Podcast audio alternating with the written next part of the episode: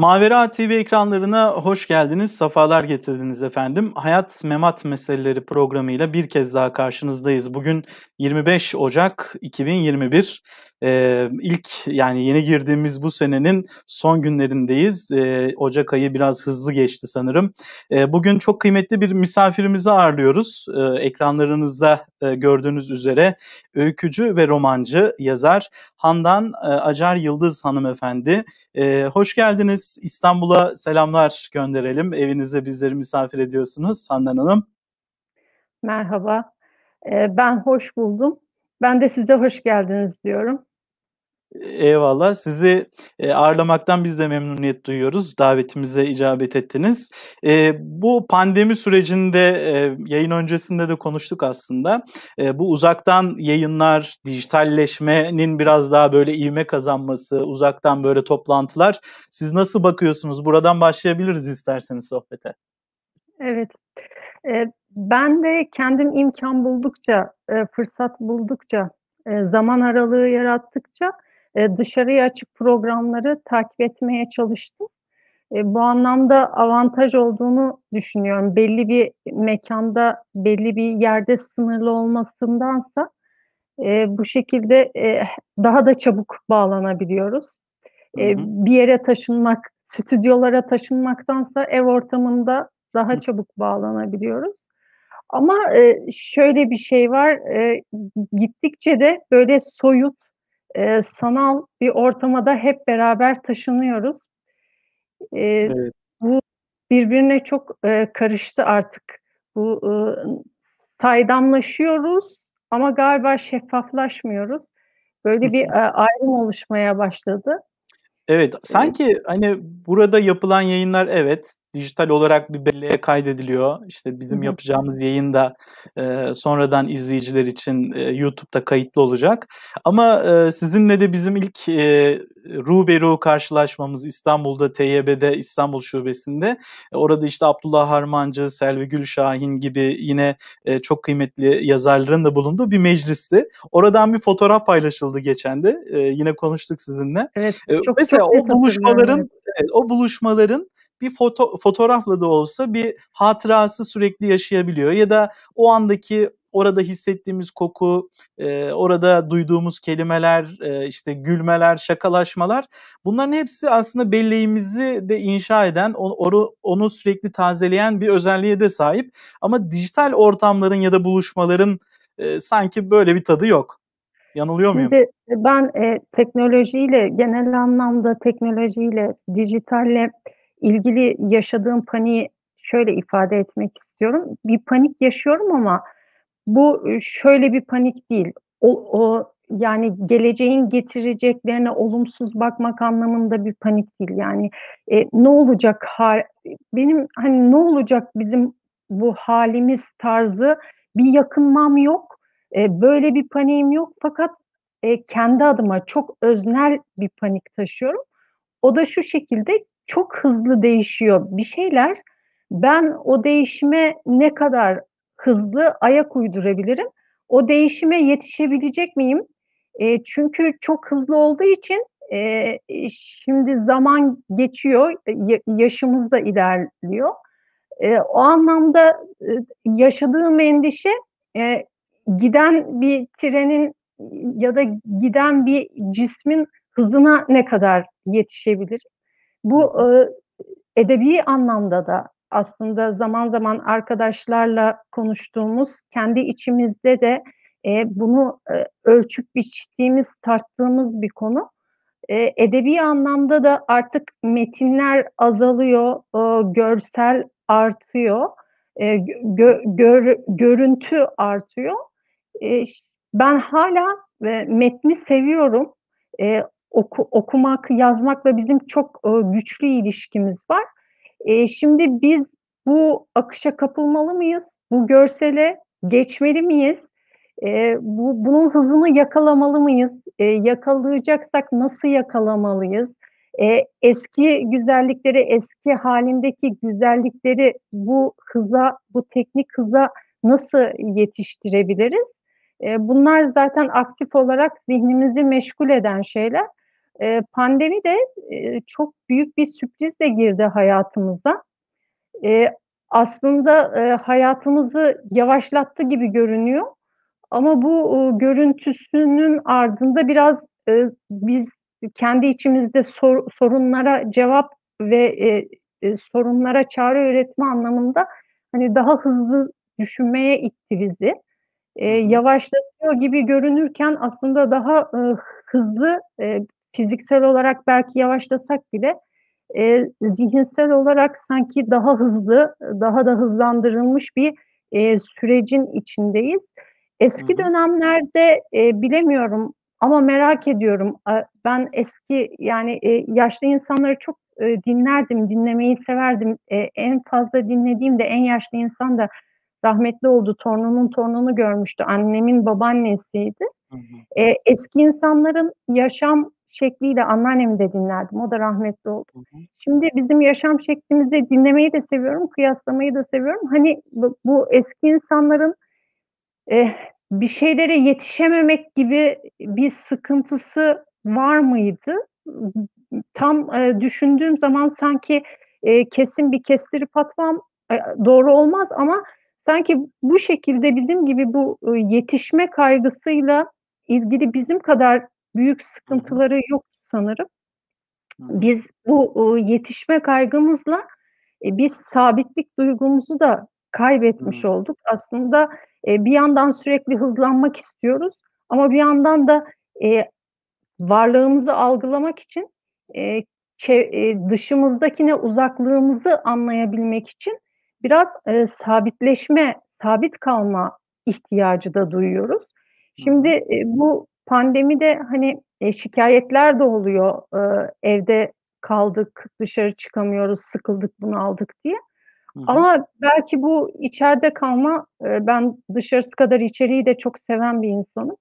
Hı bu içeride kalma belki o çok ihtiyaç duyduğumuz sabitlik duygusunu ve, eee, eee, her neye olursa olsun uzaklık mesafemizi bir daha gözden geçirmek anlamında belki bu pandemi çok, ııı, avantajlı olmuştur.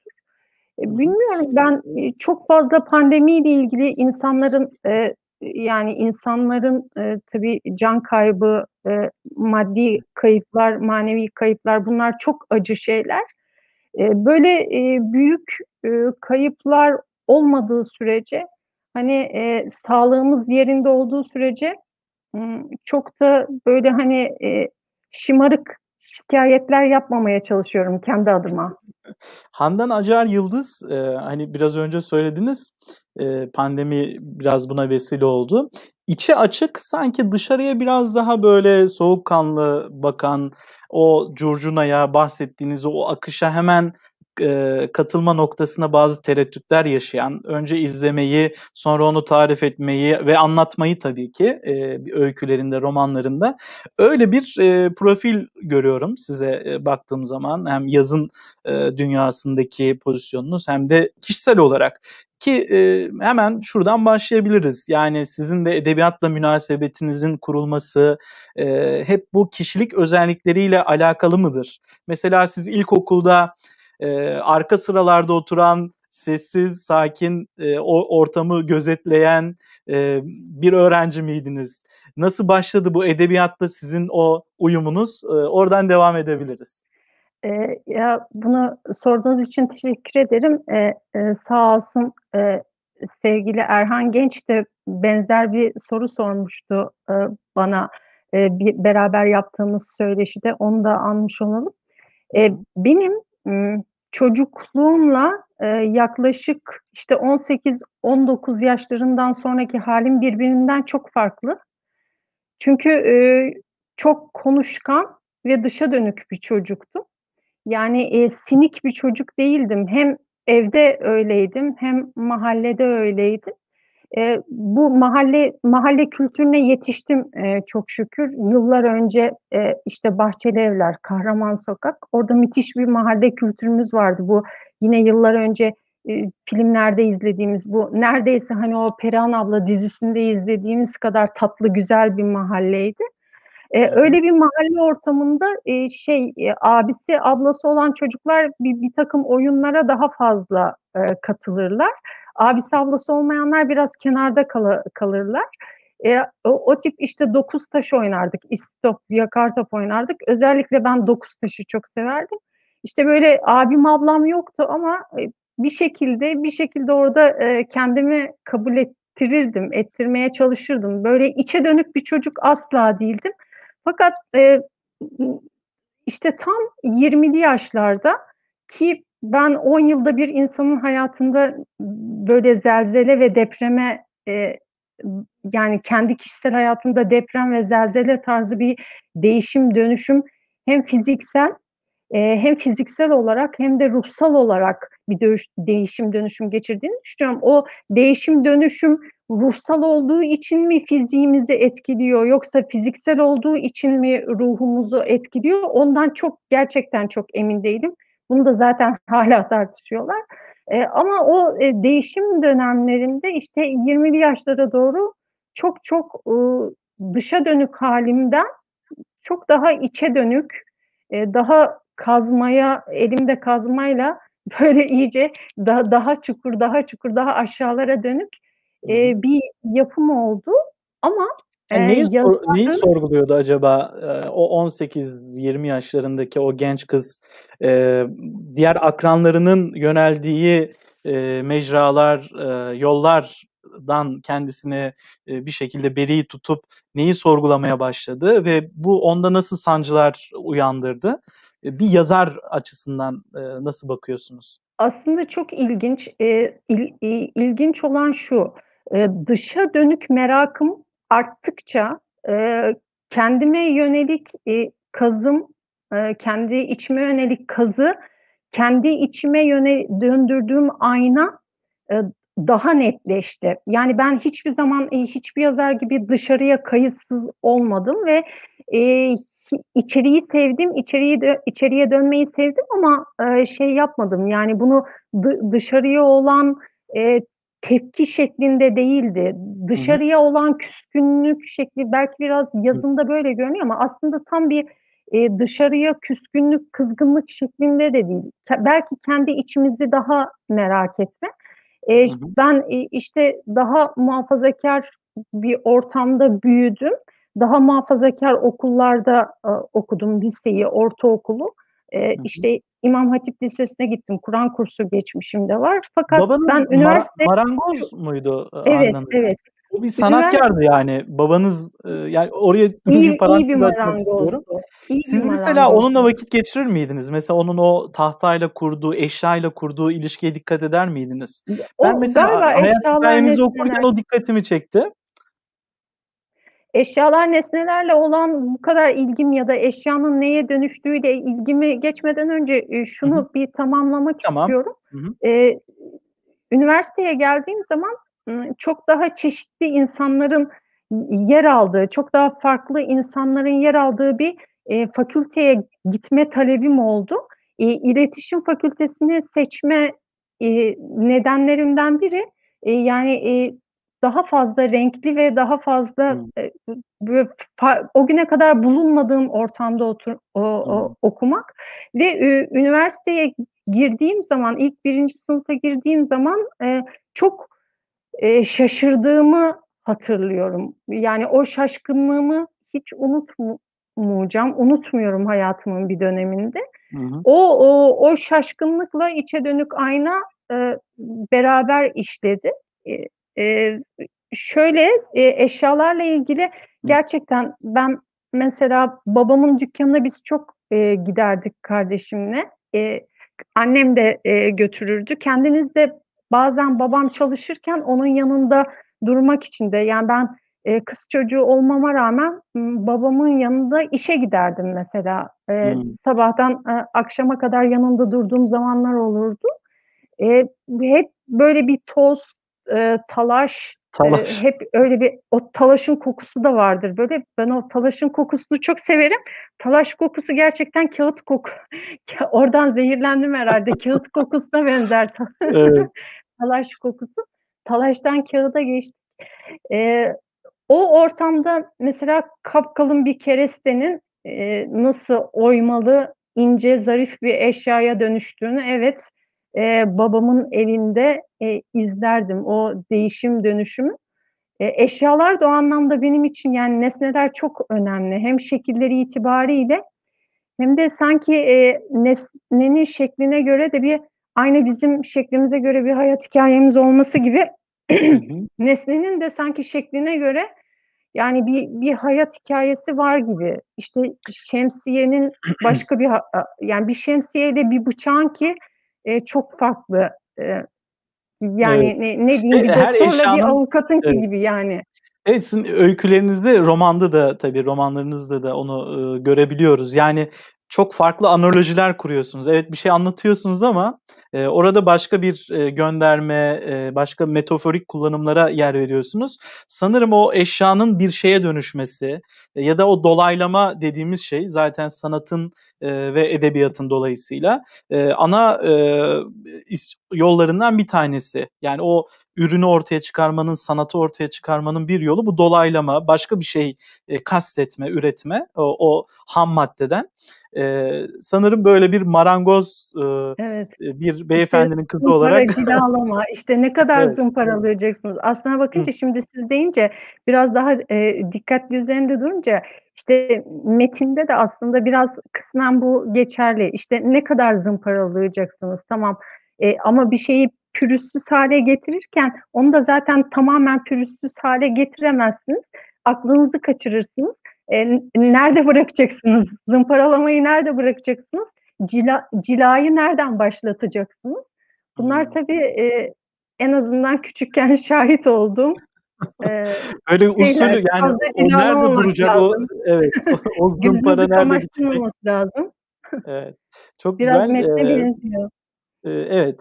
Peki, eee, o işte gençlik yıllarınız, farklı bir ortam, eee, görme arzusu ve o başka dünyalarla yüzleşme, eee, imkânı, ııı, diyelim buna.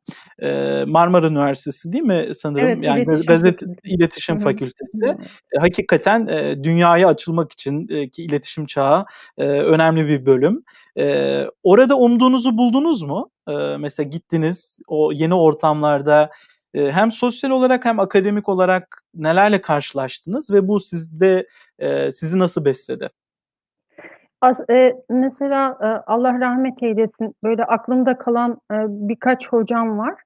Eee, fotoğraf konusunda fotoğraf derslerimizi çok seviyordum. Bir de, eee, Allah rahmet eylesin, Ünsal Özkay, eee, bilirsiniz, farklı kitapları da, Hı hı. eee, var sosyoloji, iletişim sosyolojisi anlamında. Ben, eee, Ünsal Özkay'ı çok değişik, ilginç bir kişilik olarak hatırlıyorum. Me mesela, eee, ders anlatma şekli, eee, i insanlara bakış şekli. Eee, bir gün böyle derse girdik, oturuyoruz. Eee, a ama şöyle bir şey var, mesela üniversitede çok ön sıralarda oturmazdım. O ilkokul, ortaokul ve lisedeki o ön sıra herhâlde arkaya geçince daha çok insanın başını görüyordum herhâlde. Evet. Yani böyle arkaya dönüp bakmaktansa arkadan öne doğru bakmayı tercih ediyordum herhâlde.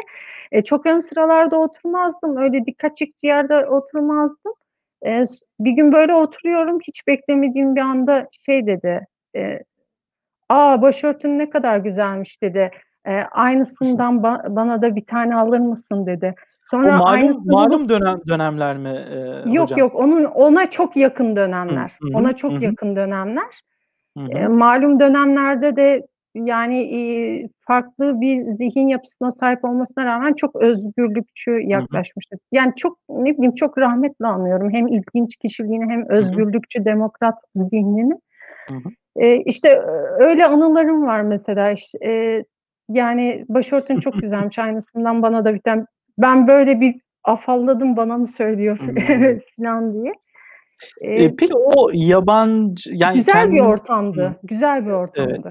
Hani bu kenar etkisi diye bir şey var ya, hani sizden farklı olan bir şeye yakınlaştıkça aslında, eee, hem merakınız artıyor hem öğrenme, Hı kapasiteniz artıyor, alıcılarınız açılıyor. O, ııı, başka dünyalarla yakınlaşma meselesi herhâlde sizde de E, benim de gördüğüm kadarıyla yani okuduğumuz e, sizin metinler, metinlerinizde bunu görebiliyoruz.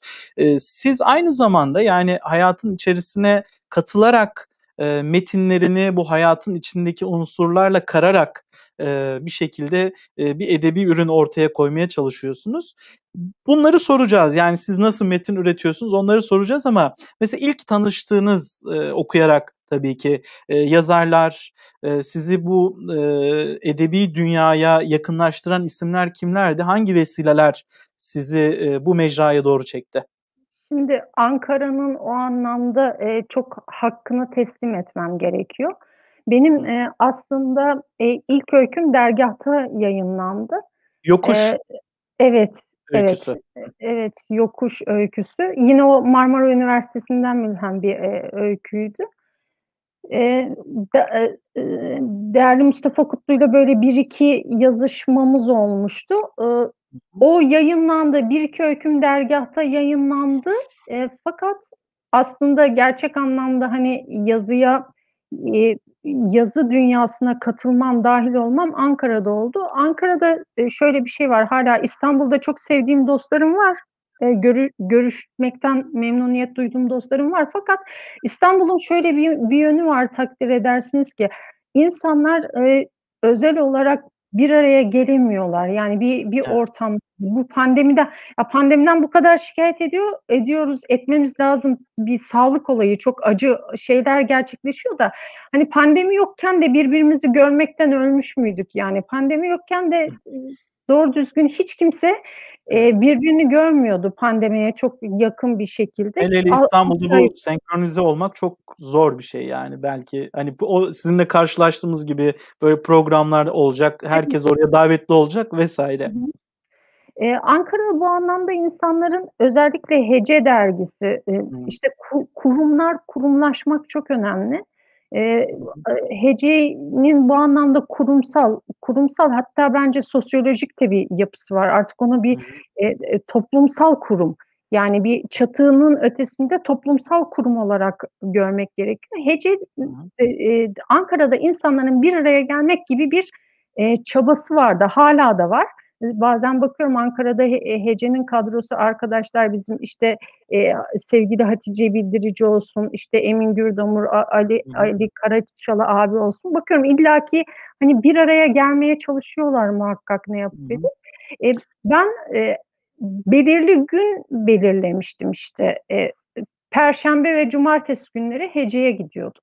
Yani zamanımı ona ayırıyordum ve gidip orada e, işte oturup yani kırlent gibi ses çıkarmadan oturup oradaki insanları insanları dinliyordum. Hüseyin Sun'dan bu anlamda çok hani hakkını teslim etmem lazım, yararlanmışımdır. E, Necip Tosun'un çok hakkını e, teslim etmem lazım. Çünkü o insanlardan e, biraz edebiyat anlamında hani ne okumak gerektiğiyle ilgili ve sadece bu da değil, e, sadece ne okumak gerektiği de değil nasıl yazmak gerektiğiyle ilgili de e, Hece'deki işte abilerden bizden daha büyük insanlardan e, muhatap insanlarla muhatap olmuşluğumuz oldu. E, hakikaten or, orada bir öğrenci gibi hissettim kendimi Ankara'da. Yani bu, bu duygumu hani üniversiteyi bitirip mezun olduktan yıllar sonra tekrar öğrenciliğe bu duyguma e, döndüğüm yer Hece ve Ankara'ydı. Ankara'da zaman e, çok çok aşırı bereketli. Bir de benim bütün çevrem İstanbul'da. Da. İstanbul'da doğdum, büyüdüm. Annem bile İstanbul'da doğup büyümüş. E, yani e, çok e, bütün akrabalar... zor, zor bir şeydir. Yalnız, yalnızlık zamanı e, yalnız olduğunuz zaman zamanı daha e, zamana daha felsefi yaklaşıyorsunuz aslında. Hı hı. Çok yani filozof olmanız gerekmiyor. Ama hakikaten e, yalnızlık zamana bakışınızı ve yaklaşımınızı değiştiriyor. E, orada çok e, tamam bu insanlarla görüşüyordum, konuşuyordum. Fakat çok e, yalnız ve çok bereketli bir e, zamanım vardı. O anlamda yani bir şey hızlandırılmış yazarlık kursu gibi oldu bana Ankara 8 yıla Yani yakın biraz, eee, geçirdim. İstanbul'da başlayan, eee, hece, eee, çevresiyle olan temasınız sizi Ankara'ya çekti yanlış anlamadıysam, değil mi? Yani Ankara'da yaşamayı tercih ettiniz. Bir Yo, İstanbullu yo, için yo, yo, yo, yo. Ankara'da yani Ankara'ya gitmeden hiç tanımıyor tanışmamıştık yüz yüze. Bir bir Tamam. mail'imiz bile yoktu. Hı hı. Ya, kader gerçekten ama Evet. Ankara olmasa yazının içinde bu kadar olmazdım inanın. Dolayısıyla Ankara'nın o zamanın, hani, 24 bir günün 24 saat olduğunu anladığınız şehirlerden bir tanesi. İstanbul dışındaki her yer muhakkak. Eee, bir İstanbullu için ya da İstanbul'da bi bir iki kuşaktır orada yaşayanlar için Ankara böyle, eee, hani, garip gelir. Eee, bizim eski, edebiyatçılar, şairler hep söyler ya, işte, "Ankara'nın neyini seviyorsunuz? İstanbul'a dönüşünü." Sanırım siz hiç İstanbul'a dönmek istemediniz orada bulunduğunuz yıllarda bu Evet. Temaslarınız sebebiyle. Evet, eee, dönmek istemedim fakat, eee, şöyle bir şey var, yani hayat bana bunu nasip etti. Eee, en azından 2 farklı şeh eee, şehirde yaşama imkânı buldum. Bu, uuu, çok sınırlı, yani zayıf olması zayıf düşük bir rakam olmasına rağmen, eee, 2 farklı şehir bile, eee, bence bizi insan olarak zenginleştiriyor 2 farklı şehirde yaşamak. Çünkü, eee, hakikaten şehirlerin dokusu var. İns insanlar insanları belki siz o şehre gittiğinizde biraz daha o dokuya dönüşüyorsunuz. Bu şehre geldiğinizde biraz daha bu dokuya dönüşüyorsunuz. Ş yani Türkiye'de yaşayan herkesin en uf bir İstanbul macerası olması gerektiğine inanıyorum ama ne kadar çok fazla şehirde yaşarsak, eee, o da bizi o kadar, eee, genişletir gibime geliyor. Bir ufuk katıyor, Eee değil mi? Hani, bu Evet. yer değişiklikleri, eee, bir ferahlık ya da bir şifa kaynağı oluyor. Eee, belki biz Tebdîl-i bilmiyoruz mekân. ama. Hı hı. Eee, sizin o zaman bu Ankara'daki bu beslenme kaynaklarına, yani hece çevresindeki o dostluklarınız, o, hani, kırlent gibi oturup dinlerdim dediğiniz ortamlar, eee, herhâlde sizin kaleminizi de besledi. Eee, o dergâhta başlayan yolculuk heceyle, eee, devam etti. Devam İşte, etti. i ilk kitaplar, eee, ondan sonra, eee, yine, f işte, roman, ve, yani kısa öykü Kısa öykü mü diyorsunuz siz? Ne diyorsunuz yazdığınız Ben öykülere? ben öykü diyorum. S yani, çok fazla ayırmıyorum kısa öykü diye. Yani, aslında Hı hı. Açık Unutulmuş Mikrofon'da, bölümledim. Eee, iki biraz 2'nci daha bölümde daha kısa öyküler evet, vardı daha kısa öyküler vardı. Böyle bir bölümleme yaptım fakat, inanın zihnimde, çok, ııı, kesin çizgilerle hatları, s koyulaştırılmış, belirginleştirilmiş, Hı zihnimde bir ayrım yok. Hı. Iıı, yani aslında en başta, eee, bir nitelik olarak hepsi öykü. Evet. Öyküyle romanı elbette ayırabiliriz Hı hı. ama, eee, hepsi benim zihnimde, eee, eninde sonunda öyküye çıkıyor yani. Evet, Cam Koridor'la başladı, Ağır Boşluk ııı, la Hı devam hı. etti ve tabii 2015'te İnatçı Leke, eee, Hı Türkiye. Yazarlar Birliği tarafından da ödüle, eee, layık görüldü. Sonrasında da Kaybolmuş Kaderler Müzesi, eee, romanını, eee, yayınladınız. Açık Unutulmuş Mikrofon, eee, çok açık kalan bir mikrofon oldu ve isminden çokça söz ettirdi Ketebe Yayınları'ndan. Eee, son, eee, kitabınız da, eee, Karanlıkta. Patlama Dünya'nın öyküsü. Evet, eee, ve bu, uuu, yazarlık serüveniniz boyunca da aslında bir arayış içinde mi oldunuz? Yani, "Ya, ben üslubumu buldum, yolumu buldum, hep böyle mi devam edeceğim?" dediniz? Yoksa, "Ya, şunu da deneyeyim, eee, a, dünyada böyle şeyler de yazılıyor." Eee, yeni keşfettiğiniz yazarlar size ilham verdi mi, eee, bu, uuu, yazı serüveninizde? Yenilikler deneyebildiniz mi? Mesela ilk öykünüzle son öykünüz Hı arasındaki hı. Farkı soruyorum aslında. Eee, yenilikleri en fazla, yani, yeni, eee, yazın dünyasının nereye doğru evrildiğini en fazla tek tek yazarları keşfetmekten ziyade en fazla, eee, dergilerden, eee, Hımm. takip edebildim. Eee, bu anlamda şey, şimdi Ankara'yı en çok övülen eee, öven insan seçileceğim. Biraz İstanbul'a da geçiş yapayım, yani, biraz İstanbul'u da öveyim, çok haksızlık olmasın. Eee, dergilerden takip ettim dedim. Dergi dergiler çok, ııı, hepsi önemli. Eee, işte, İtibar'ından Dergâhı'na kadar hâlâ, eee, hepsini elimden geldiğince takip etmeye çalışıyorum. Fakat bu yeni teknikleri ve işte gençler neler yapıyor, yeni yazanlar neler yapıyor. Posta Öykü bu anlamda e, çok hani bize çok yol gösterici bir dergi oldu. Bütün dergilerin hakkını teslim etmekle birlikte. Çünkü şu anlamda posta öykü dediğiniz zaman zaten bir postmodernizme dikkat çekiyor. Posta öyküye e, dikkat çekiyor. Yani e, modernizm sonrası nereye doğru gittiğimize e, ya da gitmeye çalıştığımızda zaten e, dergi ismi itibariyle dikkat çekiyor. E, çeviriler de dahil bu yenilikleri e, oradan takip etmeye çalıştım. E, şöyle aslında benim e, Handan Hacer Yıldız olarak anılmak istediğim kitap Ağır Boşluk. Cam, Cam Koridor'da yani evlatlıktan reddetmiyorum tabii de ama e, şey işte ilk acemi yani o biraz e, dayakla azarla büyümüş bir çocuk olabilir ilk olduğum için. E, şey e, ötekilerde biraz daha esnek ama asıl e, ismimin anılmasını istediğim yani a, a, benim artık benim biraz şeklim şemalim oluştu, biraz değil, şekil şemalim oluştu, tarzım oluştu dediğim kitap aslında benim ağır boşluk. E, fakat orada kalmak istemedim ben Orhan Bey. Şöyle e, bütün kitapları yazarken şimdi yine bir e, öykü çalışıyorum, yine bir roman çalışıyorum. Yani Allah mahcup etmez de inşallah tamamlayabilirsem. E, bütün kitaplarda e, şunu yapmaya çalıştım. E, kendi içinde kitabın e, kendi içinde belli bir tutarlılığı olup kendi hı hı. içinde bir tarz olarak e, kendini e, gösterip e, ama bir sonraki kitapta e, biraz daha e, farklı bir şekil almasını istedim. Bu anlamda yine şehir farkına baktığımız zaman hani e, biraz e, Ankara'da yazdığım metinlerin e, açık unutulmuş mikrofonla kaybolmuş kaderler müzesini İstanbul'da yazdım. Ankara'da yazdığım metinleri hani e, yine hepsi benim e, metnim olduğu için hani diye Ankara'dakileri biraz oturma odası ve e, şey oturma odası ve çalışma odası geniş tutulmuş. Daha içe, hı hı. daha e, felsefeye odaklı.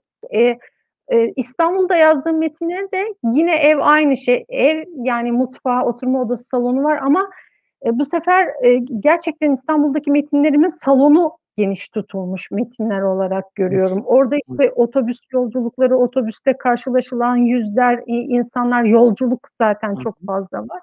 Yine tarih, tarihsel olaylara değiniler var. O anlamda hani e, bu, bu İstanbul salona biraz salonun geniş tutulmasına tekabül etti. E, bu anlamda değişikliği aramakla e, e, farklılığı aramakla şehir değiştirmek e, örtüştü ve bu da benim avantajım oldu. Şimdi galiba yine e, en fazla bir iki kitap yazdıktan sonra yine şehir değiştirmem lazım herhalde. Artık nereye giderim bilmiyorum ama şimdiden düşünmem lazım. Belki daha evet. büyük şehirlere falan yerleşmem lazım bilmiyorum yani şu şu şu da var herhalde bir öykücü için zor olan şeylerden birisi. Mesela siz işte açık unutulan mikrofona öyküleri toparlayacaksınız. Bu öykülerin çoğu işte çeşitli dergilerde yayınlanmış öyküler e, haliyle. Bunların arasında bir ilinti, bir anlam devamlılığı e, ne diyorsunuz ona bilmiyorum. Hani bir bağdaşıklık gerekiyor mu? Mesela Handan Acar Yıldız öykülerini toplarken buna dikkat ediyor mu? E, ya da şu tersinden şunu soralım. Mesela bir öykü yazdınız. E, aradan e, aylar geçti ya da yıllar geçti. E, o yazdığınız, önceden yazdığınız şeyleri tekrarlama e, tehlikesi var mı? Mesela e, hem evet, orijinalliğini evet. koruyacak hem de yazdığınız öyküler sizin üslubunuzdaki devamlılığı gösterecek. E, bu iki e, dengeyi nasıl e, sağlıyor acaba Handan Acar Yıldız? Bu e, ikisi arasındaki dengeyi e, sağlamak e, çok kolay değil. Şu an için e, bununla ilgili bir formülüm yok ama e, çok e, bir reçetem yok ama çok hassas olduğum ve önemsediğim bir nokta olduğunu söylemek istiyorum. Yani e, bir e, Cemal Şakar abi e, o da bir televizyon programında çok güzel bir şeye değinmişti. Gerçekten kendisine katılıyorum bu anlamda. Hani kendini tekrar etmek de üslubunun oluşması arasında bir fark var ve bu farkı insanın çok iyi analiz etmesi gerekiyor. Kendi içinde analiz etmesi gerekiyor. Hani üslup nedir? Yenilik nedir? E, yenilik e, üsluba engel midir? Eğer e, üslup oturmuşsa sanırım yenilik ya da yenilik arayışı üsluba e, engel değildir. Çünkü yenilik tutarsızlık değildir. Hı hı. Yani tutarsızlık e, ayrı bir şey, e, yenilik ayrı bir şey. Yenilik o anlamda tutarsızlık olmadığı için hani e, yenilik üsluba e, engel değildir. Fakat e, şöyle bir şey var. E, şimdi yaşadıkça e, ne kadar geleceğe dönük, dışa dönük insanlar yüzünü geleceğe çevirmeye çalış, çalışsak da e, yaşadıkça daha duygusal ve hassas hale geliyoruz. Çünkü insan inceliyor. Yani ben yaşadıkça ne bileyim hayatta üzerine su dökülmüş kağıt gibiyiz. Yani e, üzerimize bir, yani biz de bir kağıdız sonuçta. Kağıdı kullanıyoruz ama biz de sonuçta bir kağıdız ve üzerimize sürekli bir şeyler dökülüyor hayatta. Mürekkep dökülüyor, su dökülüyor. İnceliyoruz. Yani dayanıklılığımız azalıyor. E, yırtılmaya da e, yakın hale geliyoruz. Ama o, o yırtıldığımız andaki o, o işte o yırtılma sesini dönüştürebilirsek hani o yırtılmanın sebep olduğu acıları, hüzünleri dönüştürebilirsek e, ortaya e, çok güzel şeyler çıkabilir. Ama e, işte e, melodrama dönüp işte sürekli kendi yarasına bakmak, sürekli aslında sürekli kendi yarasına bakmak, sürekli insanın kendi lekesine bakması anlamına da geliyor. Yani e, o yüzden sürekli dönüp dönüp kendini yarana baktığın zaman kendini tekrar etme ihtimalin e, çok e, yüksek. Ya bunları hep düşünüyoruz. Ben yazarken e, samimiyetle iyi bir şeyler yapmaya çalışıyorum her zaman. E, reçeteler, formüller, e, beylik laflar, e, kalıp cümleler kuramam ama e, sami, e, samimiyetimi yani Allah'ın ve kulun karşısında ortaya koyabilirim. E, hep iyi şeyler e, yapmaya çalışıyorum ve e, tembelliğe düşmemeye çalışıyorum. E, tembelliğe şey, düşmediğimiz şey, zaman yani, e, özür dilerim. Siz tamamlayın Yok, sözüm, e, sözüm bitti. E, yani tembelliğe Aha. düşmediğimiz zaman e, bize herhalde e, bazı Edebiyat, şeyler önümüze açılacaktır. Edebiyat biraz da buradan besleniyor sanırım. Yani tembellikten kastımız biraz da tek düzelikle e, alakalı olsa gerek. Yani hayatı böyle e, rutinlere boğarak yaşamak e, yani edebiyatçı için gerçekten e, bir girdap ya da bir son olsa gerek. E, mesela Handan Acar Yıldız eve giderken e, muhakkak başka yollardan e, gitmek ister ya da ne e, ne diyelim yanlış numaralı otobüse binmek Handan Acar Yıldız için böyle bir korku vesilesi değil ama e, bir beslenme kaynağı olabilir. Mesela bu tip e, şeyler beyninizi şaşırtma antrenmanları, temrinleri yapıyor musunuz? E, mesela yolda yürürken bir caddede bir sokakta kaybolayım bugün dediğiniz zamanlar oluyor mu? Beslenmek. ben kaybolmaktan çok korkuyorum e, ama aksine çok kaybolurum da e, herhalde korktuğum için. E, şimdi şöyle bir şey var. Zaten e, ilginçtir benim zihnimde yön duygusu e, yok gibi bir şey yani e, çok zayıf yön duygu. E, yıllardır o yüzden araba kullanmaya e, cesaret edemiyorum. Bu yön duygum olmadığı için. E, bir de e, hem cesaret edememek hem de e, bu e, ya bu e, insanlarla aslında çok az e, ortam paylaşıyoruz biz genel olarak. Yani e, çok samimi olmamız gerekmiyor. E, yani e, cıvık cıvık hale gelmemiz gerekmiyor ama farklı insanlarla bir arada bir ortamlarda bulunmak gerekiyor. O anlamda ben e, seyahat etmeyi e, çok Hı-hı. çok çok seviyorum. E, böyle bir içime kapandığım dönemler de oluyor. Daha çok kış, e, sonbahar gibi, o, o da mevsim gibi yani o, o dönemlerde daha çok içime kapanmaktan hoşlanıyorum.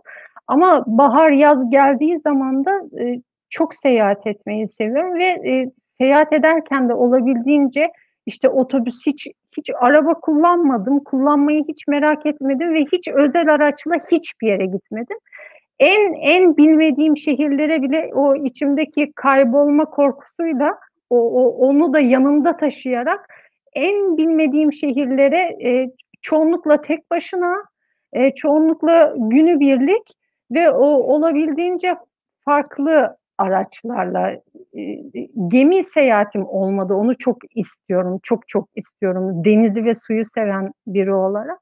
Hı. E, onun haricinde işte trendi, uçaktı, otobüstü, treni çok seviyorum.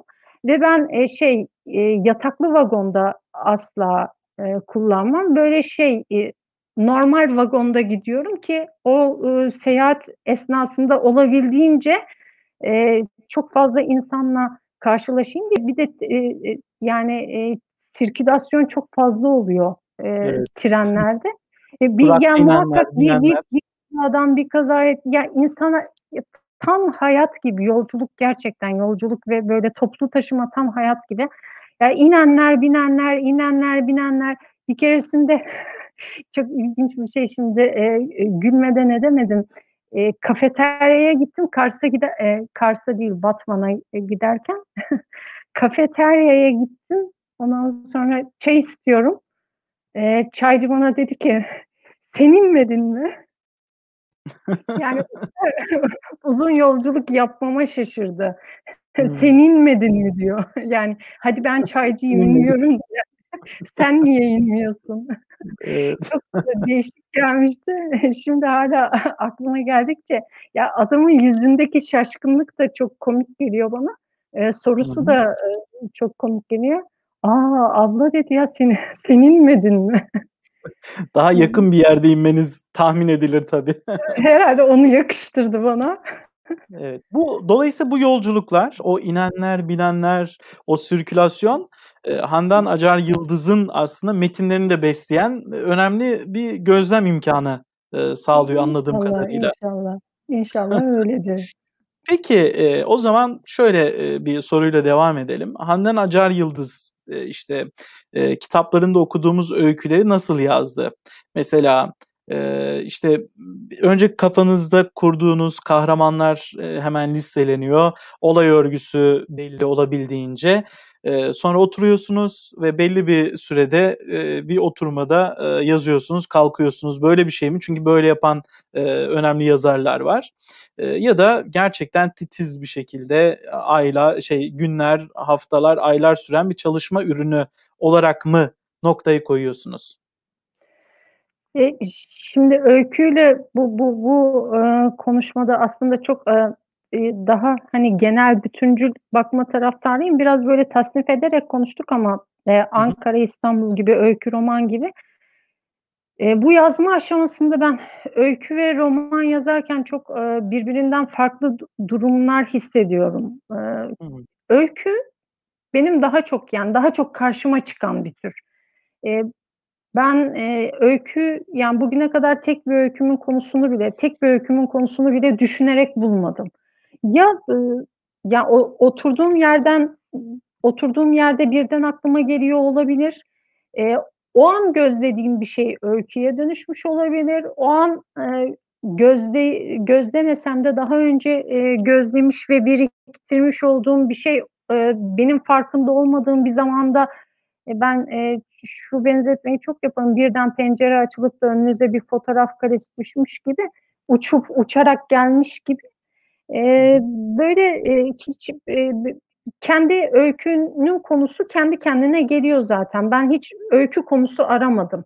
Fakat e, şu ayrım şu noktada başlıyor. Evet öykünün konusunu hiç aramadım ama hangi konu, hangi mesele karşıma e, geldiyse acaba bunu e, nasıl anlatmak gerekiyor diye bunu düşündüm. Daha sonra biraz daha ilerledikten sonra e, şunu keşfettim ki e, bir şey yazmak istediğimiz zaman aslında o meselenin e, yazdığımız meseleye vakıf olmak için çaba harcadığımızda o meseleyi olabildiğince geniş kapsamlı e, anladığımızda ya da anlam anladığımızda demeyeyim anlamaya çalıştığımızda biçimde O Hımm. eee, meselenin özünü özünü anlama çabasıyla birlikte aslında biçim geliyor. Siz, eee, nasıl yazmanız gerektiğini aslında, eee, nasıl yazmanız gerektiğini düşünürken meselenin özünü düşünmüş oluyorsunuz ve aslında her öz bir şekilde, eee, biçimi dayatıyor. Hımm. insanın özünün, insan ruh olarak demek ki böyle bir biçimin içinde ruhunu yansıtabilecekti. Eee, bitki, eee, hayvan demek ki öyle bir biçimin içinde ruhunu yansıtabilecekti. Eee, bizim, eee, aynı şekilde özümüz nasıl böyle bir, iii, biçime, eee, uygulandıysa, me metin metnin de özü aslında biçimi, eee, beraberinde getiriyor diye düşünüyorum. Ama, eee, o özle karşılaştıktan sonra, o meseleyle karşılaştıktan sonra 2 örtüşmenin yani ter terzinin kalıba kumaşı geçirmesi gibi kenarlardan bir şeyin fazla sarkmaması için, potluk yapmaması için üzerinizde bol duran bir ceketi düşünün. Bu potluk ya da aşırı bolluğun olmaması için belki özün biçime, eee, tam anlamıyla uyması için, eee, bunun üzerine bir düşünce, eee, aşaması başlıyor. Bunun üzerine düşünülebiliyor. Hı O hı. anlamda öyküyle karşılaşmak anlamında kendimi, eee, çok, eee, şanslı hissediyorum ama, ro romana gelecek olursak, eee, o ya, o tamamen, eee, daha daha nasıl diyeyim, onun da sanatsal yönü var ama, eee, eee, şö şunu ifade edebilir miyim bilmiyorum. Yani mimariyle evet, öykünün de bir mimarisi var Hı hı. ama, eee, romanın mimariyle ilişkisi çok daha fazla. Hı. çünkü, eee, çünkü ya, öykü bir mus u çeşmeyse, eee, bir yerdeki bir çeşmeyse, işte, eee, o, ııı, romanı sokağa benzetebiliriz. Eee, yani öykü bir sokaksa, Hı hı. romanı bir şehre benzetebiliriz. Eee, öykü bir şehirse romanı bir ülkeye benzetebiliriz. Elbette ki bu farklılıktan kaynaklanan, eee, bir, eee, mimari farklılık da oluyor. Hı. ikisi Yani, yapısı gerekiyor.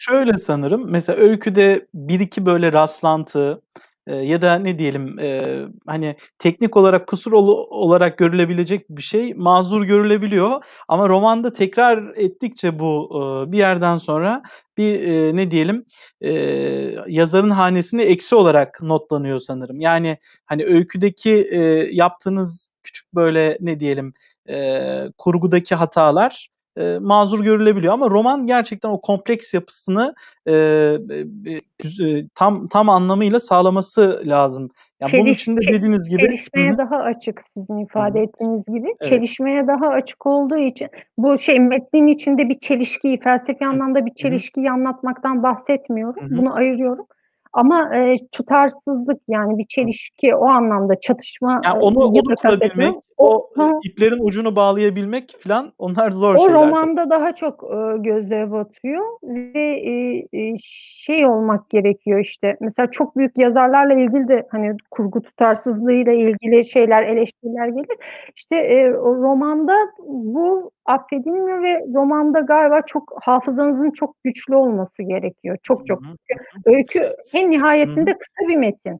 Yani siz uzun bir metnin de başlangıçla sonu arasındaki o, raydan çıkmamak için, Hı çok dik çok daha bence çok daha dikkatli ve, eee, çok daha hafızanızın güçlü olması Bu gerekiyor. hem yazar için gerekiyor hem de okur için de değil mi? Yani okurun işini de Evet. biraz kolaylaştırmak Yazar unutkansa okur da unutkan olsun tabii ama o okur dikkatli, yazar unutkansa o çok fena. O o zaman sıkıntı oluyor. Tabii, Evet. yani, eee, artık tabii türler de, d türlerin içindeki dinamikler de değişti.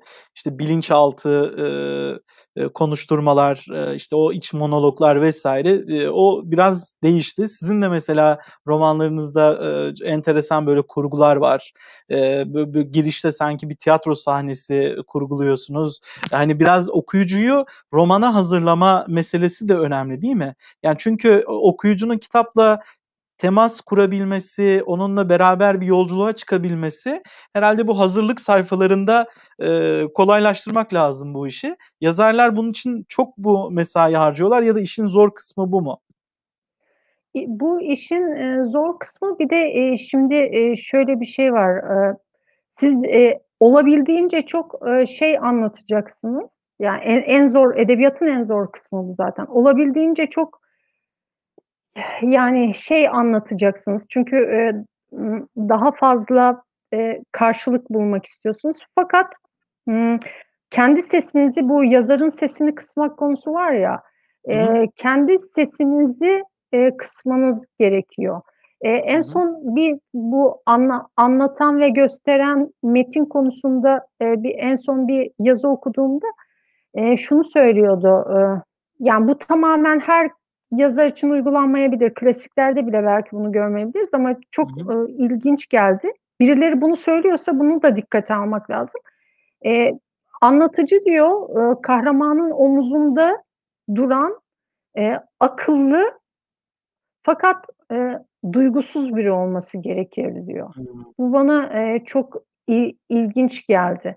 Yani, eee, ve, eee, şey, eee, eee, romandaki en kötü anlatıcı, eee, 3 anlatıcı vardır diyordu. 1'incisi ben anlatıcı, eee, iii, aaa, o anlatıcı, 1'inci tekil şahıs anlatıcı, 3'üncü tekil şahıs anlatıcı, bir tane daha anlatıcı var diyor. O en kötü anlatıcı yazarın anlatması diyor.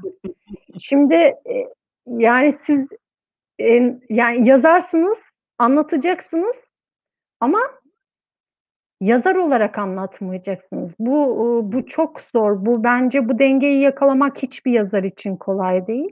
Hı hı. En nihayetinde bir şeyden bahsederken üzerimizde, eee, etkisi bulunan olaylardan bahsediyoruz. Hı hı. Eee, o, eee, etkisi bulunan olaylarda, eee, mesela ben kendi duygularımın çok fazla etkisinde kalmamak için mümkün olduğunca beni etkilemiş bir olay, benim başıma gelmemiş olabilir. Ama beni etkilemiş bir olaya, eee, kendi dışımın kendimin dışına çıkarak, eee, nasıl bakabilirim? Kendi dışımdan dış göz olarak nasıl bakabilirim? Mesela cinsiyet konusu da çok önemli. Ben, Hı. bir kadınım ama, eee, şeyden hoşlanmam ve arzu etmem, yani kadın sesiyle yazmaktan çok, ııı, kadın sesiyle yazmayı arzu etmem. Erkek sesiyle yazılmasını da problemli buluyorum. Bu bu da bu da, başka, yazarlarda olabiliyor. O bu unisex yani, Hı her ikisi de, eee, tam bu, eee, tekstil sektöründe ifade edilen unisex yani her ikisine de uyacak bir kalıba yaklaşmaya, eee, uğraşıyorum. Mesela hassas olduğum noktalardan biri bu. Hı hı. Hı Birden fazla kişinin gözüyle bakabilmeye çalışma 2'nci bir nokta. Hı Eee, hı. kendi dışına, eee, çıkabilme, eee, 3'üncü bir nokta. Hı Burada, hı. eee, şey sorusu da devreye giriyor. Okuru dikkate alır alıyor musunuz Hıı. yoksa, eee, kendiniz için mi yazıyorsunuz? Elbette kendim için yazıyorum ama okuru dikkate almak zorundayım. Çünkü, Ya, ııı, bu ben onu bir okurla paylaşıyorum. Hı Be hı. be olabildiğince benden çok kişiye mal olmasını istemiyor muyum ben Hı bunun? hı. Hı hı. Hı O hı. bu arzum bu olduğuna göre elbette okuru da dikkate almak zorundayım. Hı hı. ama bu o o ok okurun, ııı, töhmeti altına girmek, o a anlamında değil Hı ya da, aaa, okurun markajına girmek anlamında değil.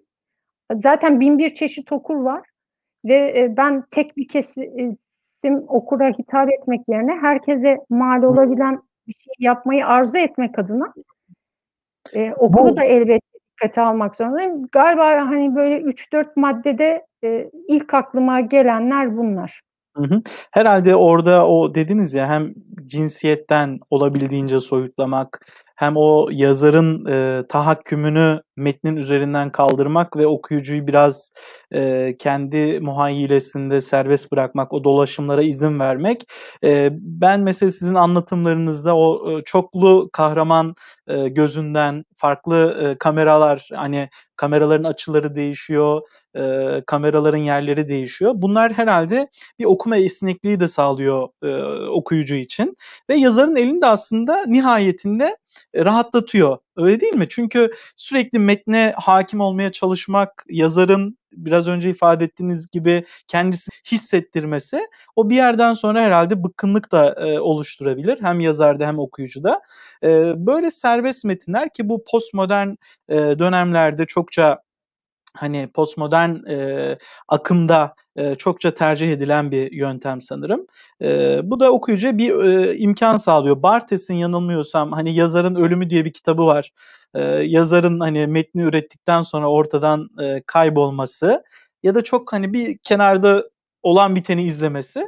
E, bu herhalde daha tatlı ve e, metnin kalıcılığı açısından da önemli olsa gerek deyip cümle noktayı koyayım. bölünme aslında bizim bölünme çabamız bu. Yani bölünme ve bölünerek çoğalma çabamız bu.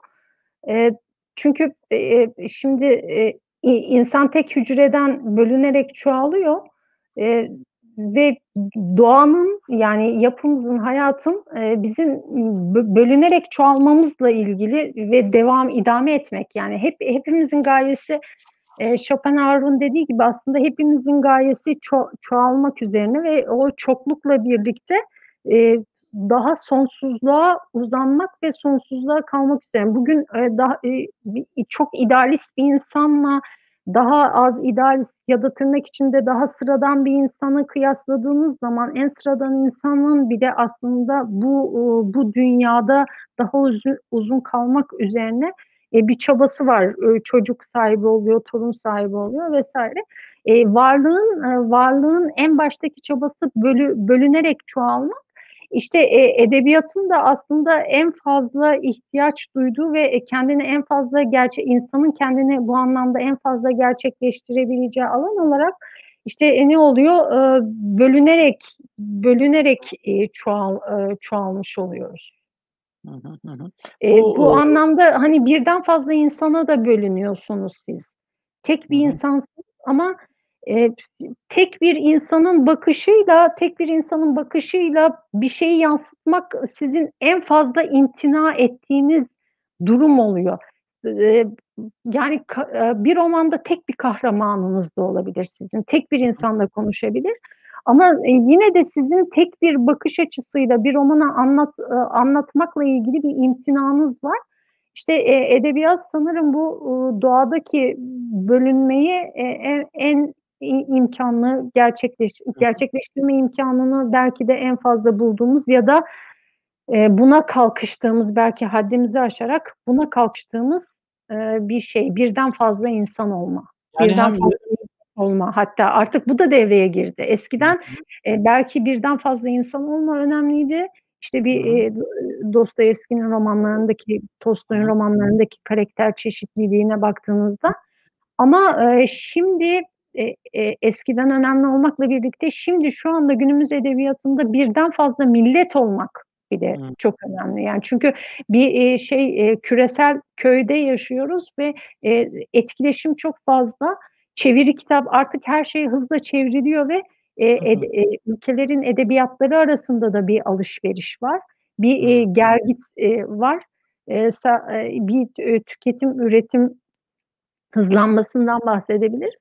O anlamda e, Evet, artık, eee, millet olarak da birden fazla millet olarak da, Yani metinler metinler arasılık dediğimiz bir, eee, mesele de var mesela. Evet, Eee, evet. işte metnin içerisine başka bir metne gönderme, eee, işte bu sinemada da çok yapılıyor artık. Hı hı. Çünkü her şey, eee, her şeye ulaşma imkânı var ve Hı bir şekilde, eee, ok okuduğunuz metni ya da ürettiğiniz metni başka bir şeylerle irtibatlandırma, e, ona başka hı hı. kanallar açma mecburiyeti de ortaya çıkıyor. E, yoksa hani kendi iç dünyanızı yansıtan e, kelimelerle ya da işte benzetmelerle filan bir metin kurabiliyorsunuz. Hı-hı. Ama onu işte atıflarla güçlendirerek ya da metinler arasılık e, şeklinde e, bu metni inşa ettiğiniz zaman e, öyle bir ağ da sokmuş oluyorsunuz metne. Çok, o da çok büyük bir imkan. Hı hı. E, o da ee, çok büyük bir imkan. Evet buyurun. E, sizi dinleyelim. Ya yani bu metinler arasılık siz ya ben şu işte e, okuduğum bir yazar diyelim Virginia Woolf. Ona bir göndermede bulunayım burada e, dediğiniz şeyler oluyor mu? Ya da önceden okuyup not aldığınız bir şeye e, işte bir romanın bir e, bölümüne ya da bir anekdota böyle göndermeler yapma ihtiyacı hissediyor musunuz e, yazdığınız metinlerde? Şimdi metinler geçmişten bize hani e, bize kadar yansıyan hala canlılığını koruduğuna göre bir metin zaten e, şey onda bir hayattan bahsedebiliriz. e, ben e, şunu söyleyeceğim. Hem metinler arası hem de e, farklı sanat dalları arasında da artık gönderme çok fazla arttı. Ben Hı-hı. mesela e, edebiyatla çok haşır neşir e, ve edebiyatı çok e, seven bir insan olarak bir film izlerken edebiyat bir şiir okunduğu zaman o filmde yani orada edebi bir gönderi olduğu olduğu zaman e, e son bir film seyretmiştim. Şimdi ismini vermeyeyim. Çok e, harikaydı mesela. Edebiyatla ilgili gönderi olduğu zaman ben çok e, hoşlanıyorum. Okur da belki zaman zaman be, e, mesela benim sinemadan e, bir filme gönderi yapmamdan e, hoşlanabilir. Bir tiyatro eserine gönderi yapmamdan olabilir. O, olabilir. E, metinler arasılık e, büyük e, bir imkan fakat yani şu an hangi öykümde tam olarak e, net olarak neyi kullandığımı tam hani şu öykümde şu yazarı kullanmıştım diye belki net olarak hatırlayamam ama e, eğer aklıma çok yerleşmiş bazı yazarlardan çok yerleşmiş bir takım imgeler varsa hı hı. E, onlara e, anlatıcının zihni üzerinden e, gönderme yapmayı seviyorum evet. E, bu hem e, hani göz kırparak anlaşma meselesi var ya herkes anlamaz ama sadece onu e, ilgilisi anlar. Böyle bir özel okuyucu e, ilişkisi de kurmuş oluyorsunuz değil mi? Yani acaba bunu kim anlayacak diye. Yazarların bazen böyle yaptığı şeyler olur mu? Acaba e, okuyucular bunu anlayacak mı diye bir okuyucuyu test etme e, mesaisi olur mu acaba bilmiyorum. Hani bu biraz da deneysel edebiyat yeni yeni de gündeme geliyor ya. Hani Hander Handan Hanım acaba böyle tercihlerde bulunuyor mu? Okuyucuyu e, test etmek e, demeyeyim de e, şöyle diyeyim. Mesela e, daha daha tersi. E, mesela bu burası anlaşılmayabilir. Burası anlaşılmayabilir. Ben bir şeyi kastediyorum. Ama burası anlaşılmayabilir.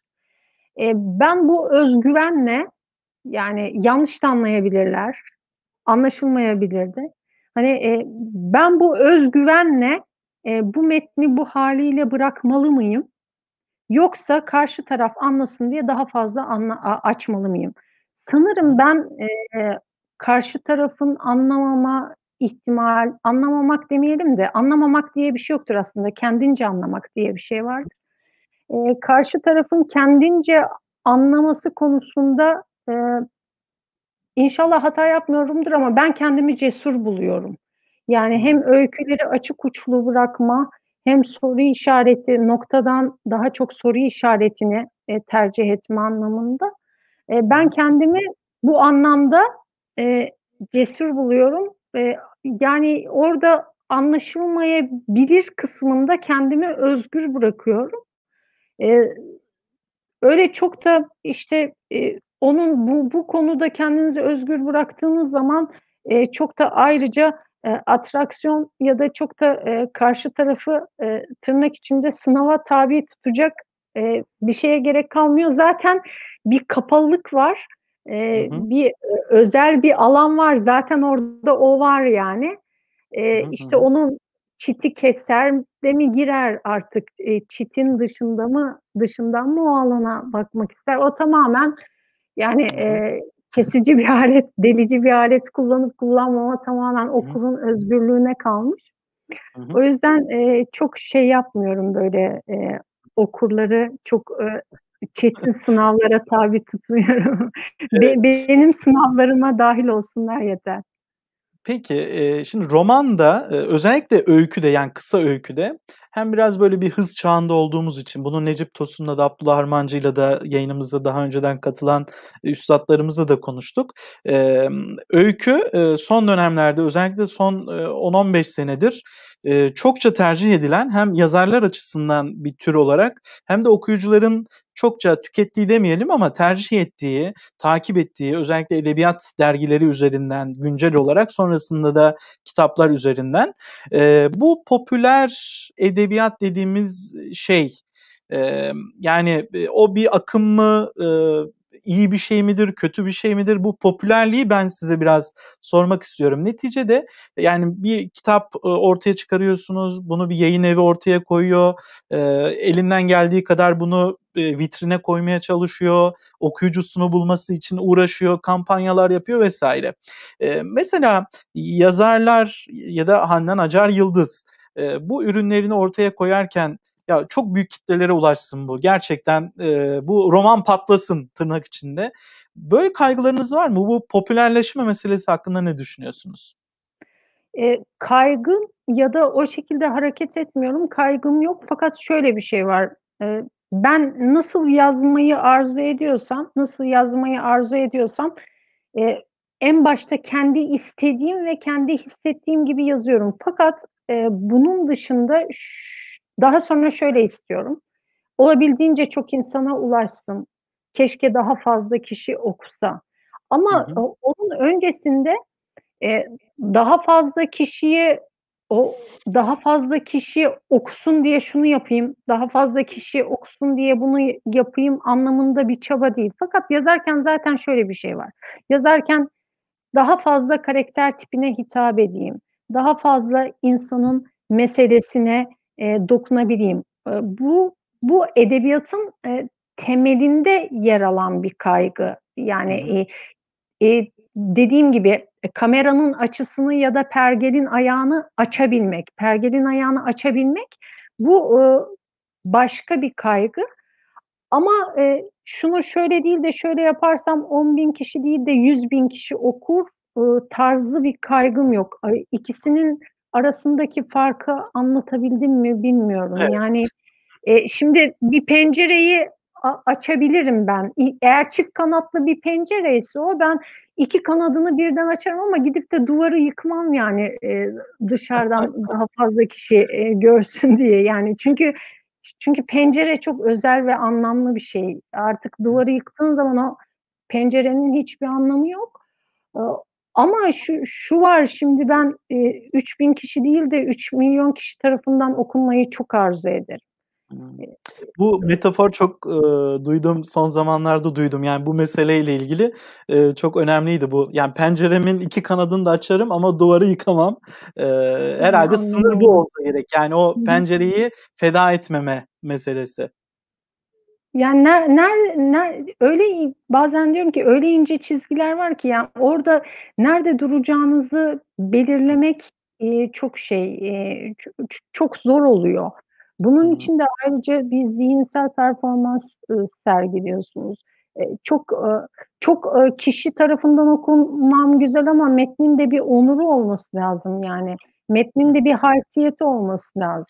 Yani kolay olan aslında değil mi? Hani onu e, yani bir kabiliyet bunu bir şekilde piyasada e, coşacak, köpürecek bir şekle de büründürebilirsiniz. Yani bu e, ne diyelim hani bir iki uğraşıyla ya da bir e, kelime oyunlarıyla becerebileceğiniz bir şey ya da nabız tutmayla alakalı bir şey. Ee, iyi bir gözlemci olarak bunu becerebilirsiniz ama bu, bu yine bir tercih. Şöyle, bile şöyle bile düşünebilirsiniz. Ya bu bir diziye dönüşsek e, kaç kişi hmm. seyreder? yani şimdi bu buradan baktığınız zaman o kadar kolay ki yani bu bu diziye dönüşebilir mi? İşte bir pembe hmm. diziye dönüşebilir mi? Hmm. E, dönüşürse kaç kişi seyreder? Şimdi kaç kişinin seyredebileceği üzerinden giderseniz böyle bir metin e, çok şey oluşturmak çünkü böyle çok somutlaşmış e, şeyler e, örnekler de kafamda e, var şimdi de yani her diziye dönüştürülmüş metin kötüdür, her sinemaya uyarlanmış metin kötüdür e, demiyorum. Asla böyle bir şey e, demiyorum. Yani Aşkı Memnu bile diziye dönüştürüldü. Öyle büyük bir eser. Böyle bir şey asla e, e, söylemiyorum. Ama e, kaygınız kaygı taşırken hangi noktada kaygı taşıdığınız önemli. Ama bu az önce söylediğim şeyi ısrarla e, tekrar etmek istiyorum. Yani metnin bir haysiyeti var. Yani o onu ona zarar vermemek lazım. Tırnak içinde ayağa düşürmemek lazım. Hı hı. Ee, o zaman şöyle e, sorayım. E, Handan Acar Yıldız öykü ve roman arasında yani tür tercihi açısından bu ikisini yine at başı götürmeye devam edecek mi? Yoksa e, direksiyonu bir tarafı kıracak mı? Yani roman tarafına. E, bunu merak ediyorum en azından sizin bir okuyucunuz olarak. Bu ara bu ara biraz romanı kıracağım gibi görü, görünüyorum. Hatta belki e, kırdım biraz. Hı hı. E, şimdi e, bir tane yazmaya çaba gösterdiğim bir roman var. Bir de zihnimde zihnimde bir şey var. Başka bir roman var. Bu yazmaya çabalarken bu romanı yani o oldukça fazla sayıda kitap okumam gerekti. E, şimdi öykü yazarken öykü okuyorsunuz. Yani güzel öyküleri oku, okuyorsunuz. Güzel öykü ve güzel romanları okuyorsunuz. Hı hı, öykü hı. yazarken bakın şimdi konu laf, konu buraya geldi. Roman okurken okuyacaklarınız da belli. Yani öykü yazarken ki e, kadar özgür bir okuma alanınız yok. Roman yazıyorsunuz ve e, o roman için şu şu şu şu kitapları okumanız gerekiyor. Romanla öykü burada da ayrılıyor. Okuyacaklarınız listesi anlamında da. Hmm. Şimdi e, e, bir tane daha yani bundan sonra inşallah bu, bunu bir tamamlayabilirsem bir tane daha roman yazmak istiyorum. O da yine uzun sürecek e, bir roman çünkü o romanı yazmam için aynı anda hem mimariyle ilgili e, kitaplar, hı mimari, resim ve aynı anda hem de psikiyatri, psikoloji bile değil, psikiyatri ve, ve e, ruhsal hastalıklarla ilgili iyi bir okuma yapmam lazım. Şimdi ikisi de zaten çok zor alanlar ve ikisi ikisi iki alanda da okuma yapmak bayağı vaktimi alacağı için E, herhalde artık e, doğru ya da yanlış bir yola girdik. E, o bir süre devam edecek gibi görünüyor. Yani bir roman yazarı aynı zamanda birkaç e, dalın e, yani yazacağı konuya e, ilişkin olarak e, birkaç uzmanlık alanı da geliştirmesi gerekiyor. Bunun için de tahsilde e, bulunması lazım. Hani bu Said Faik'in hikayelerindeki o kuş isimleri, balık isimleri hani e, kuş öttü diyemezsiniz. Yani ya orada bir kırlangıç olacak ya bir serçe. E, bu detaylar e, ve hani bu şey hakkındaki yazdığınız alanla ilgili derinleşmiş bilgiler e, gerçekten önemli. Handan Acar Yıldız o zaman uzun bir yola çıkmaya hüküm giymiş gibi hissediyordum. Öyle gibi. Romanda böyle uzun Artık yol. Yalnız mı e, yalnız mı olur o yolculuk, çok mu olur bilmiyorum ama ben e, şu an o yolda yürüyorum yani e, peşime evet. kimler takılır hani, bilmiyorum. Şöyle, şöyle bir şey acaba e, söylenebilir mi? Hani roman yazana yılan bile dokunmaz. İyice bir kapanma gerektiriyor sanırım. Yani sizin o iç dünyanızı sarsacak, onu etkileyecek, etkileyecek, dikkatinizi dağıtacak e, bir yalıtı, yalıtılmış bir alana mı çekiyorsunuz kendinizi? Belki Vallahi hani ben... izleyen dostlarımız merak edebilir. Ben e, yani yalıtılmış alan demeyeyim de şunu e, şunu e, Tristan Shandy'den bir örnek vereceğim. Onu bana lütfen hatırlatın ama onun öncesinde şunu söylemek istiyorum. Hani birinci romanı yazdıktan sonra ikinci romanı yazmak e, daha zor. İkinciyi yazdıktan sonra da bence üçüncüyü yazmak daha zor. Çünkü geriye bakıp ilkinde kendi gözünüze çarpan e, şeyler e, ikincisinde onları ya, onları değiştirmek isteyebilirsiniz istiyorsunuz da burayı böyle değil de şöyle yapayım demek istiyorsunuz. E, bu da şey yapıyor yani ikinci yazılanı birinci yazılandan çok daha zor hale getiriliyor. Öyküde de şüphesiz bu e, geçerli. Ama yani artık birinciyi atlattım. Tek romanım olduğu için söylüyorum. Birinciyi atlattım. İkincisi daha kolay olur. Yok e, yok böyle bir şey.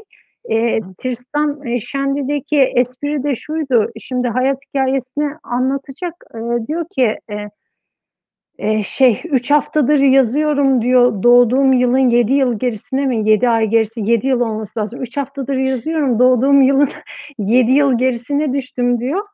Şimdi yani daha yani şey doğduğu tarihi yazamamış. Hayat hikayesini yazacak.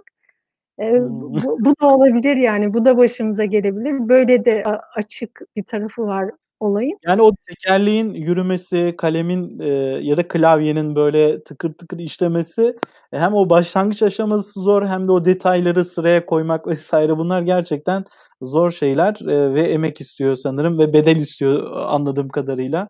E, hayattan e, mesela ya ben niye bu işlerle uğraşıyorum e, dediğin zamanlar oluyor mu? Yani niye yazıyorum filan hani ümitsiz yazarların böyle düştükleri zamanlar olur mu acaba? Ya ne yapıyorum ben? sorusu Hımm. geliyor mu aklınıza? Eee, yani yazdığım için hiç pişman olmadım. Hakikaten çok seviyorum. Yani, eee, şey diyorum, bu biraz, eee, iddialı bir şey ama bir ıssız adaya da düşsem, yani hiç kimse okumayacağını da bilsem herhâlde kumun üstüne yazardım. Çok çok başlangıçta çok çok seviyorum yazmayı Hı. ve hiç pişman değilim ve, Hı eee, zaman zaman da yani yazdığım için Allah'a çok şükrediyorum. Gerçekten, eee, hayatta şükrettiğim 1-2 konu varsa, hı. o budur. Çünkü en başta ben çok mutlu ve huzurluyum ama, bu kadar emeğin, eee, acaba diyorum ki işte bu kadar emek, eee, kimlere ne kadar Hı. karşılığı olacak? Mesela artık hani ba bazı, eee, yazarlar var, işte daha şey millet sırada bekliyor. Hani biliyorsunuz bu yazarların ismini, Hı hı. kitapları çıksın da, eee, alsak diye. Eee, şimdi bu bu insanın, eee, bu insanın yazma, şevkiyle, eee, 2000-3000 kişiye, iii, hitap eden ama o sadece o 2000-3000 kişiye duyduğu, gerçek anlamda duyduğu saygıdan dolayı yapabildiği ya işi en iyi şekilde yapmaya çalışan insanın, eee, motivasyonu farklı. Birinde, eee, hakikaten, eee, ne kadar karşılığını bulacağınız, bu popülasyon anlamında ne kadar karşılığını bulacağını bilmiyorsunuz. Ne kadar, eee, dönüt alacağını bilmiyorsunuz Hı hı. ama, eee, karşılaştığınız insanlara duyduğunuz saygıdan dolayı siz yine de hani sonunu bilmeden bir şeye çok emek vermek, hakikaten o, ııı, yazarlıkta, yazmakta, eee, başımıza gelen bir şey. Bilmiyorsunuz sonunu ama, eee, o sizi emek vermekten alıkoymuyor. Harcayacağınız performansı düşürmekten alıkoymuyor. Eh, hı. zaman zaman benim de umutsuzluğa kapıldığım zamanlar oluyor, eee, her insan gibi. Hı hı. Eee, ama o umutsuzluğa kapıldığım zamanlarda olabildiğince kendi enerjimi yüksek, eee, tutmaya çalışıyorum. Hı hı. Olabildiğince ya belki bu polyanacılık olabilir ama ben burada polyanna olmayı sakıncalı görmüyorum kendim için. Hı hı. Eee, var varsın polyanacılık olsun. Olabildiğince hakikaten düşse bile enerjim, eee, çok onu yükseltmeye çalışıyorum. Bunu başaramıyorsam, kendimi yükseltmeyi başaramıyorsam Hı hı. çok sevdiğim, inandığım dostlarımla dertleşebiliyorum. Hı. onlar da bana, eee, şöyle demiyorlar, "Ya, eee, şey, çok haklısın ya, eee, ört ki ölem." demiyorlar. Yani hiç böyle bir dostum yok Allah'a şükür. Eee, ne zaman bir umutsuzlukla ilgili bir arkadaşımla, bir dostumla konuşmaya kalksam o gerçekten, eee, bu bunun için de çok şanslıyım Allah'a şükürler olsun. Hı hı. O insan gerçekten beni daha umutlu ve, eee, daha iyimser hâle getirmek için, eee, elinden gelen gayreti yapıyor. Ben de bir arkadaşım bana bu şekilde yakındığı zaman ben de bir arkadaşıma aynı şekilde yani, "A, evet, ne kadar haklısın, hadi biz ölelim." demiyorum. Eee, "Öyle bakma." diyorum, yani, "Şu güzel pencereden bak." Neyse ki hep aynı anda karamsarlığa düşmüyoruz. Böyle nöbetleşe kara karamsarlığa düşüyoruz. Birbirimizi teselli Büyük yazarların, eee, aslında yani Türk edebiyatında da çok bilinen işte Tanpınar olsun, Sabahattin Ali olsun çok önemli isimlerin o yaşadıkları dönemlerde, eee, büyük bunalımlar yaşadığı ya da itibar açısından büyük sorunlar yaşadığını biliyoruz. Eee, sanki bu dönemde birazcık daha yani yazarların, muhataplarını bulma imkânları daha fazla olduğundan, hani emekler çok da böyle çöpe gitmiyor. Evet, Hı keşfedilmemiş, tanınmamış çok büyük kıymetler var ama, en azından herkesin bir şekilde, söylediği sözü muhatabına ulaştırma şansı da var. Şu dönemleri biraz bu yönüyle olumlayabiliriz, eee, Evet, sanırım. dijital dijital, ortam bu anlamda çok avantajlı. Mesela, yıl yıl değerlendirmeleri yapılıyor. Şimdi bu, Hı dergilerin yanında edebiyat edebiyatla ilgili, işte, Twitter hesapları var, siteler var, bloglar var. Hı Eee, hı. pek çok internet or platformu var. Bu Hı. bunlar, eee, dezavantaj olabilir çünkü, ııı, yani, çok fazla olduğu için görünmeyebilir ama Hı hı. avantajlı kısmı da çok, ııı, ve sosyal medya çok ııı, avantajlı. mesela, eee, izleyicilerimizden özür dilerim, bölüyorum. Mesela Nazlı Türkmen, eee, yazmış. "Açık Unutulmuş Mikrofon kitabı ile tanıdım kendisini." diyor. "Çok beğendim. Diğer kitapları alma konusunda da bana müthiş bir istek uyandırdı." O da sizin dediğiniz gibi bu mecralara bir atıfta bulunuyor. Acaba Handan Hanım Bin Kitap yanılmıyorsam öyle bir site var malum. Oradaki incelemelerini ve yorumları okuyor mu diyor. Bu böyle de bir etkileşim alanı var değil mi? Hani hem direkt böyle mail yoluyla yani yazarlara ya da Twitter'da yani çok rahat ulaşabiliyorsunuz ama aynı zamanda da böyle bir, hani, kitapların tahlil edildiği, alıntı, cümlelerin yapıldığı böyle platformlar da var. Böyle etkileşimler, eee, o motivasyonu biraz önce Çok zaman zaman düştüğünü söylediğiniz Bin Kitabı takip ediyorum. Hı A a Hı hı. hanımefendinin, eee, sorusu kaynamasın. Hı Bin. Kitabı takip ediyorum. Eee, ama, eee, şeyi de, eee, takip ediyorum, yani, sos ııı, sosyal medyada kimler hangi kitaplardan bahsediliyor? 2020'nin değerlendirmesi yapıldı mesela. Çok fazla yazar, eee, çok, ııı, çok fazla yazar, eee, 2020 yılında sevdiği kitapları bizle paylaştılar.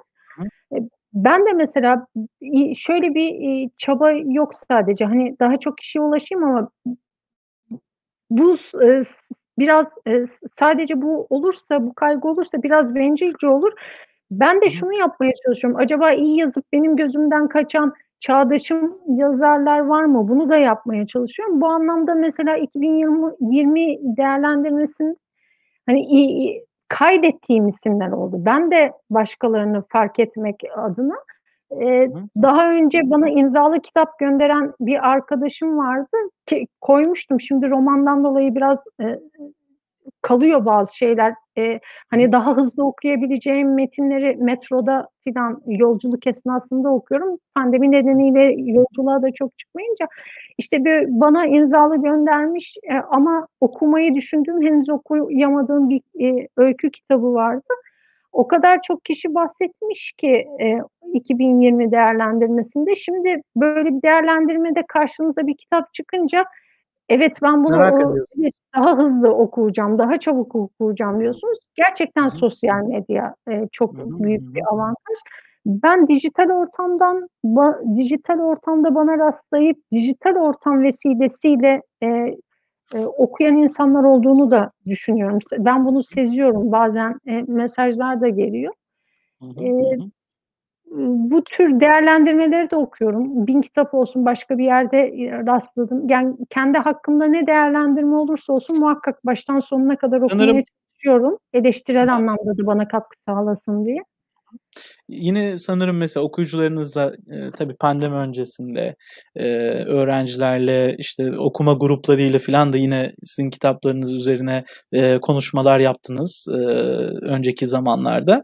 Yani, bi bire bir böyle, eee, yüz yüze buluşmalar, hadi şimdi dijital ortamlardaki buluşmalar, eee, bu okuma, eee, halelerini büyütüyor ve bir kültürlenme evet. süreci de oluşuyor. Evet. Hani, hep böyle dijitalleşmenin kötülüklerinden filan bahsediyor. Evet, eee, bu var ama, eee, hani, edebiyata ve nitelikli edebiyata ve yazarlarına, eee, ulaşma konusunda da, eee, ki şöyle bir şey de denir, hani, eee, eserlerini okuyun, aman kendilerini çok yakından tanımayın, Eee, filan diye de edebiyatçılar için bu söylenir ama, hani, tabii ki o iç dünyaya çok dâhil etmeden, eee, böyle etkileşimler sanırım Handan, eee, Hanım'ı da, eee, memnun ediyor anladığım kadarıyla. Evet, e etkileşim oluyor. Bu, eee, dediğim gibi belli artık, eee, dijital ortamda belli zaman ve mekânda bulunma zorunluluğu olmayınca, eee, bu bu bu şekilde ben, eee, programlara katıldım pandemi sürecinde. Mesela. Trabzon'dan, eee, aklıma gelen Trabzon'dan bir okur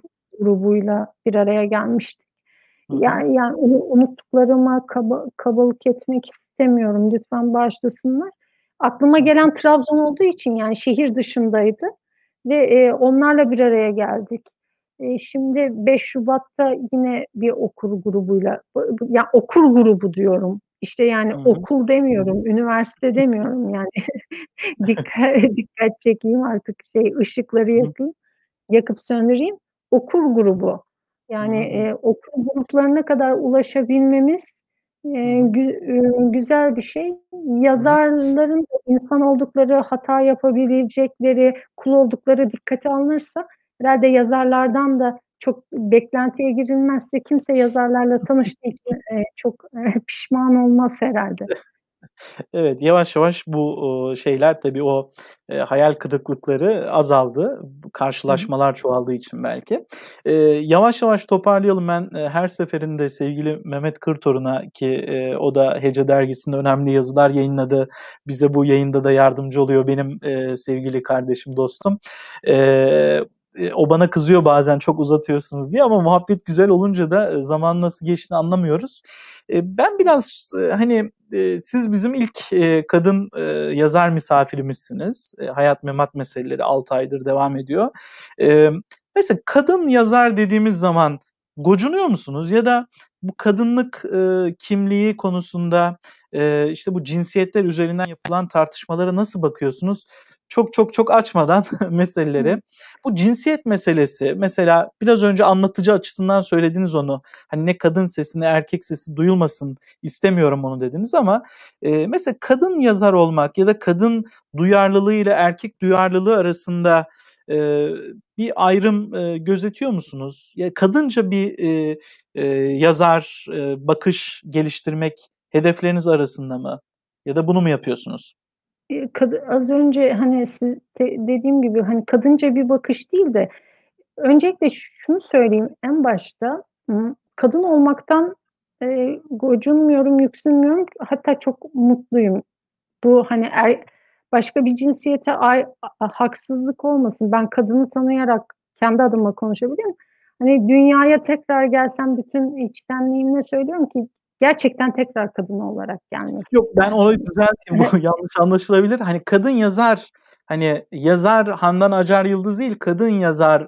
Yani, böyle bir, eee, sıfat Şuraya olarak getireceğim, yani, eee, bundan, eee, ta taşıdığım niteliklerden çok çok, ııı, mutluyum, memnunum ama Hı hı. kendimden hoşnut olmadığım için değil, kendimden bu kadar, eee, bu kadar hoşnut olduğum hâlde, eee, kitaplarımda kadınsız, çok kadın odaklı bir ses oluşturmayı arzu etmiyorum. Bu benim, eee, kendimle ilgili bir, eee, ü nasıl diyeyim, yani, kendimle ilgili bir pişmanlığımdan ya da, eee, bir bir yere ulaşma çabamdan dolayı değil. Ben çok mutluyum kadın olmaktan. Kadın olduğum için kendimi mu muhteşem hissediyorum. Ama bütün bunları hissederken kadın sesiyle yazmak istemiyorum, eee, arzu etmiyorum. Olabildiğince, eee, 2 tarafın da, eee, yan yana duran iki insandan bahsediyoruz zaten. Herhangi birinin önde ya da arkasında olmayan. Şimdi, kadının öne çıkıp erkeğin arkasında arkasında, kalmasını da hiç arzu etmem. Erkeğin arkada kalmasını da arzu etmem. Hani, gerçekten ikisinin yan yana olduğu, eee, 2 sesin de daha fazla, ııı, hissedilebileceği bir yazar, bir kalem, eee, rengiyle yazmak istiyorum. Onu da mesela şuradan test edebiliyorum. O, hani, "1000 kitabı takip ediyor musunuz?" dedi arkadaşım. O oradaki oranlara bakıyorum mesela. Hı hı. Eee, kadın yazar kadınlar tarafından mı sadece okunuyorum, erkekler tarafından da, eee, yani, di her 2 cins tarafından, cinsiyet tarafından da okunuyor muyum? Buna bir bakıyorum. Eee, diyelim ki ikisi tarafından okunuyorum ama mesela kadınlar çok daha fazla beğen ya, kadı ka kadınım nihayetinde. Kadınlara elbette biraz torpil yapacağım, yani, onların duygularını daha fazla yansıtacağım kabul edelim ki mesela sadece edelim ki kadınlar mı seviyor ya da be beğeniler arasında mesela bir, eee, beğenideki cinsiyet arasında bir uçurum uçurum var mı mesela? İşte, 10 tane kadın beğenip 3 tane erkek beğeniyor gibi bir durum ortaya çıkıyor mu? Buna da dikkat ediyorum ama bu bunu bunu bence erkek yazarların da dikkate alması lazım. Yani, bir erkek yazarın da sadece erkekler tarafından okunmamayı, eee, hem kadınlar hem erkekler tarafından okunmayı bir erkek yazarın da her her 2 cinsiyetin de bunu dikkate alması gerektiğini düşünüyorum. Çok çok önemli benim için. tek tek bir tona, tek bir renge, her anlamda, aslında ideolojik anlamda bile böyle, tek bir renkten ziyade, yani daha gökkuşağına yakın bir kalem rengi oluşturmaya çalışmak benim için çok değerli. O zaman e, bu feminist söylem tırnak içerisinde e, buna prim veren zaten çok. Yani bu feminist söylem biraz da hani kabul de görüyor, popüler hale de gelebiliyor. E, bir şekilde etkileşimi de sağlıyor e, son dönemlerde özellikle. E, ama e, Mehmet, sevgili Mehmet e, bize sizin çok eski röportajlarınızdan bir tanesinde konuyu da biraz özetleyen bir e, e, cümlenizi aktardı. Ben kadına varlık olarak erkek olmayan şeklinde bakmadığım gibi erkeğe de kadın olmayan şeklinde bakmıyorum. İnsan olarak bakıyorum e, demişsiniz. E, sanırım bu. Yani Çok evet her şey zıttıyla zıttıyla böyle anlaşılır. E, değili ama... değil. Değili değil. İkisi de kendi Heh. içinde değer taşıyan iki varlık. Ee, evet bu soruya da güzel bir cevap aldım. Özel olarak teşekkür ediyorum ben de. evet, Biraz daha konuyu netleştirdi. Evet. Ee, bu röportaja da Edebistan'dan sanırım 2017'de yapılmış. Ee, merak edenler ulaşabilir. Ee, şimdi e, Handan Hanım gerçekten e, güzel meselelere e, temas ettik. Önceden biz Handan Hanım'la haberleştik. İşte hangi soruları soralım, nereler nerelere biraz daha üzerinde duralım diye. E, ama Zuhurat her hepsinden daha evet. güzel oluyor sanki Handan Hocam. Şimdi ben de diyorum ki o, o başlıklardan sanki çok farklı şeyler konuştuk ama e, yine evet. onların da gölgesinde temas evet. ettik gibi. Ee, şimdi bizim e, konuklarımıza en son bölümde e, üç isim ve üç kelimenin çağrışımlarını soruyoruz konuklarımıza. E, isterseniz bu isimlerle başlayalım. E, birinci isim biraz önce ismini andım. E, yine önemli e, kadın yazarlardan hatta kadıncı feminist yazarlardan birisi Virginia Woolf. Ne zaman tanıştınız mesela e, Virginia Woolf e, kitaplarıyla ya da onunla bir ünsiyet kurabildiniz mi? Öykü yazmaya başladığım ilk zamanlarda ilk okuduğum yazarlardan. Hı hı. Zor mudur ben, mesela bendeki, anlamak? Yok ben hiç zorlanmadım. Bendeki çağrışımı da e, derinlik ve kesifliktir. Yani hem derin hı. hem de kesif bir anlatım. Hı hı. Hiç yadırgamadım. Yani çok sevdiğim bir anlatım şekli. Hı hı.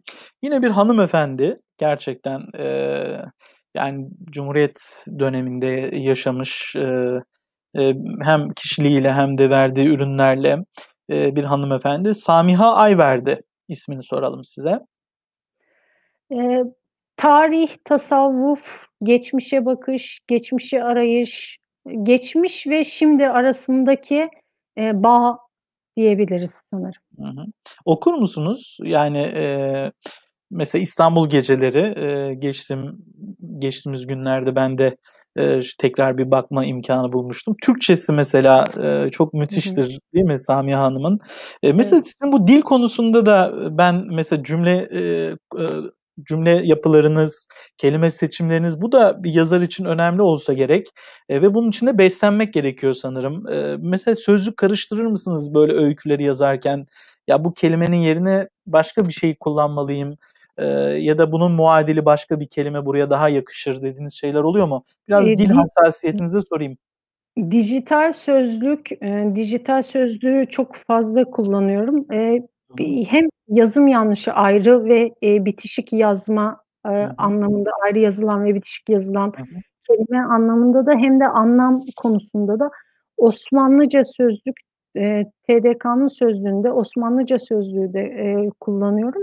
Dijital sözlük ve e, şey arama motorlarını motorlarını da çok kullanıyorum. E, hatta çok yani çok emin olduğum konularda da e, arama motorlarını emin bile olsam arama motorunu ve e, şeye e, işte e, dijital sözlükleri kullanıyorum. Yani bardak, çatal demeyeceksem hani bir kelimeyi kullanırken acaba e, her seferinde değil ama çok sık acaba bunu doğru özellikle hı hı. Hani Osmanlıca kökenli ise hı. acaba bunu günümüzde biraz daha az kullanılıyorsa Hı hı. Acaba bunu doğru yerde, doğru şekilde kullanıyor muyum diye, eee, bakarım. Ya, sadece, eee, sadece, eee, Word sayfası yazdığım sayfa açık değil. Hı. bantta, eee, kesinlikle, yani, bantta en az 2-3 pencere açıktır. Hı hı. Ya, Evet. orada da dünyaya kapatamıyoruz kendimizi, yani. Eee, Evet, bu biraz, eee, böyle, eee, çeldirici tarafı da var ama, eee, dediğiniz gibi bir sağlamasını da yapmış oluyorsunuz metnin, eee, yazarken. Emm, Abdullah Harmancı, eee, gerçekten, eee, selam olsun hocamıza da yine burada da Evet. misafir etmiştik. Sizinle de ilk, eee, görüştüğümüz zaman mecliste kendisi de vardı. Önemli öykücülerimizden. Abdullah Harmancı diyelim. 2 nokta üst üste. Hıı. A a eee, sevgili Abdullah'la en son Kahramanmaraş'ta karşılaştık. İşte, aynı programdaydık. Sağ olsun bizi, eee, çok çok, eee, güldürdü. Abdullah, böyle, karşıdan baktığınız zaman ciddi, eee, soğuk bir adam gibi görünür ama inanılmaz esprilidir ve, eee, ortamı, eee, o görünenin aksine, o hı. görünenin, aaa, insanın aksine o ortamı neşelendirme, işte, eee, kendisi de akademisyen olduğu için öğrencilerinin dikkatini çekme anlamında da sanırım böyle bir, eee, terbiyesi var kendisinin hı. Hı hı. geçmişe ve şu an, eee, bulunduğu, sürekli icra ettiği meslekle ilgili. İşte, böyle, o o bulunduğu ortamı neşelendirir. Hı. yaşayan yaşayan yazar olunca biraz ona torpil geçtik. Biraz fazla konuştu. Biraz daha uzun çağrışımlar çağrışım değil, kısa öykü oldu bu da. Eee, işte, böyle, ortamı neşelendiren, eee, daha aktif hâle getiren, hı. eee, insanlara elinden geldiğince yardımcı olmaya çalışan arkadaşım, meslektaşım. Böyle. Eyvallah. E, orada Yıldız Ramazanoğlu'nu görüyorum, Güray Süngü'yü görüyorum, Abdullah Harmancı ve siz, değil mi? Yazarı diyeyim. Benim, eee, Abdullah'ın en sevdiğim kitabı Melek Kayıtları'dır. Ha, Melek Kayıtları, evet. Böyle, ha şey, muhabbet edip, eee, geçmiyoruz, yani, okuyoruz da. Okuduğu Evet. okuduğumuz da bilinsin. Benim en sevdiğim kitap bu Melek Kayıtları olduğu için Hı hı. Melek Kayıtları'nın yazarı arkadaşım diyeyim. Eyvallah. Abdullah hocamıza da selamlar dileyelim. Eee, Behçet Bey ne neden gülümsediden sonrasını bekliyoruz artık hikâyeyi. evet. Eee, 3 kelimeye geçelim. Eee, otobüs, eee, Handan Hanım biraz bahsettiniz konuşmanın içinde. Önemli bir gözlem alanı, eee, ve özel araç kullanmıyorum, otobüs kullanıyorum dediniz. Ne çağrıştırıyor daha kısa cümlelerle? Hı hı. Yolculuk ve insan. Yolculuk. Yolculuk, insan, hayat. Hı hı. Peki yürür müsünüz? Yürüyüşler yapar mısınız? Uzun yürüyüşler. Eee, uzun yürüyüşler, ben rekorumu söyleyeyim, ımm, 14 saat yürümüştüm bir kere Ankara'dan İstanbul'a geldiğim zaman. Eee, çünkü çok 14 saat. özlemiştim İstanbul'u. Eee, sabah 9'da başladım. Gece, belki saati yanlış söyleyebilirim, gece 1 kaç saat oluyor bilmiyorum. Sabah 9'dan gece 1'e kadar ne kaç saat oluyor? 9'dan 9'a işte 12 zaten sadece 12 saat oluyor yani. Eee, ge gece 1'de artık, eee, yürüyordum. Sultanahmet'teydim. Daha da yürüyesim vardı zaten. A a yani a ayaklarım yara olmuştu artık da. Daha da yürüyesim vardı. Artık, eee, sokaklar falan tenhalaşmaya başladı. Ben artık daha daha aranmayayım, içeri gireyim dedim. Başıma bir şey gelmeden, ters bir şey gelmeden. Yani yürümeye doyduğum için değil, artık saatin geç olması nedeniyle çok özlemiştim İstanbul'u. İnanılmaz derecede özlemiştim. Eee, no normal rutin yürüyüşüm de 4 saatle 7 saat arasında değişir. Çok çok severim yani. Bazen ayaklarımın altında te şey, evrimden bahsediyorlar ya, yani ben de böyle yürüye yürüye ayaklarımın altında tekerlek falan oluşacak diye bekliyorum. Öyle bir evrim bekliyorum kendimle ilgili. Evet ama aynı zamanda yürümek bir düşünme mesaisi, değil mi? Evet. Neler, geçiyor ve onları bir ritme bağlıyorsunuz o, adım atarken vs. Bir de üzülünce ve sevinince çok yürürüm Hımm. mesela, o da ilginç. Çok sevindiğimde de hemen çıkıp yürürüm. Hı hı. Çok üzüldüğüm zaman da hemen yürüp eee, çıkıp yürürüm. Eee, Evet. bir orada bir kanal açılıyor ve o dışarı akıyor. Hı hı, evet. Dışarıdan da içeri şekilde. O O zaman herkese e, günlük en az 10 bin adım, gerçi sizi kesmez ama en az 10 bin adım tavsiye ediyorsunuz anladığım kadarıyla. E, peki ben e, açık e, unutulmuş mikrofonda e, okuduğum bir hikayenin ismi Limon Sıkacağını sormak istiyorum size. E, limon sıkacağı biraz beni e, yani orada kurduğunuz o vapurda limon sıkacağı satan adamın e, hikayesi ve aynı zamanda işte e, onun paralelinde anlattığınız hikaye e, böyle biraz ürpertti, biraz etkiledi doğrusu. Ben evet. limon sıkacağını sorayım. E, hem o metaforik anlamıyla hem de o hikayeyi biraz e, sizden hikayenin hikayesini dinlemek isterim eğer varsa. Limon e, limon sıkacağı vapur yolculuğu elbette. E, vapur yolculuğu ve adalar. Yani çok uzun bir vapur yolculuğu. E, ve hep e, karşımda uyuyan çift gözümün önüne geliyor. Şimdi e, deniz ya, bir yaz günü herkes adalara gitmiş. işte giderken gidiş vapuru cıvıl cıvıl e, dönüş dönüş vapuru çok yorgun. İnsanlar çok yorgun. Piknik yapmışlar. E, ondan sonra yüzmüşler. Ve e, o e, çok yorgun insanlara bu da aslında biraz yazarın işine benziyor. Bu da bir nevi edebiyatçının yapmaya çalıştığı bir şey. Hı hı. Artık çok yorulmuş insanlara e, yeni teknolojik anlatım ya da yeni e, ha, halkla ilişkiler ya da yeni reklam diliyle değil de çağdaş reklam diliyle değil de çok yorgun insanlara klasik bir anlatım şekliyle bir şeyi satmaya çalışıyorsunuz. Hı hı. Bu da e, gerçekten bizim günde günlük e, e, hayatta edebiyatçının yapmaya çalıştığı bir şey. Çünkü herkes çok yorgun. Çok yorgun ve kimse bir şey din, bırakın almayı, kimse bir şey dinlemek istemiyor. Ve e, siz o o o dinlemek ve almak istemeyen potansiyel anlamda bunu buna meyilli, temayülü olmayan insanlara bu şekilde e, hem kendinizi dinletiyorsunuz ve e, bir şey almasalar bile inanın bakın çok e, enteresan dikkat edin. E, vapurda bir şey satanlar bir şekilde kendilerini dinletmeyi başarırlar. Evet. Ya insanlar almasa bir de dönüp dinlerler ve bu çok e, ilginç bir başarıdır. Mustafa Kutlu bu öyküyle, değerli Mustafa Kutlu bu öyküyle ilgili beni aradığı zaman bunu şey demişti. Yani bu bu esnaflığın e, satıcılığın kurdu kurdu olmak olumsuz anlamda söylemedi de başarıya dikkat çekmek anlamında söyledi. Hı hı. Bu o o başarıya o da dikkat çekmişti. Hı hı hı. Bu aslında şey insanın dikkatini çekmek ve e, çektiğiniz oranda da insan o insanın dikkatini uyanık tutmak. Biz edebiyatçılar da insanoğlunun dikkatini çekmeye çalışıyoruz. Hı hı. Çekmek yeterli kalmıyor.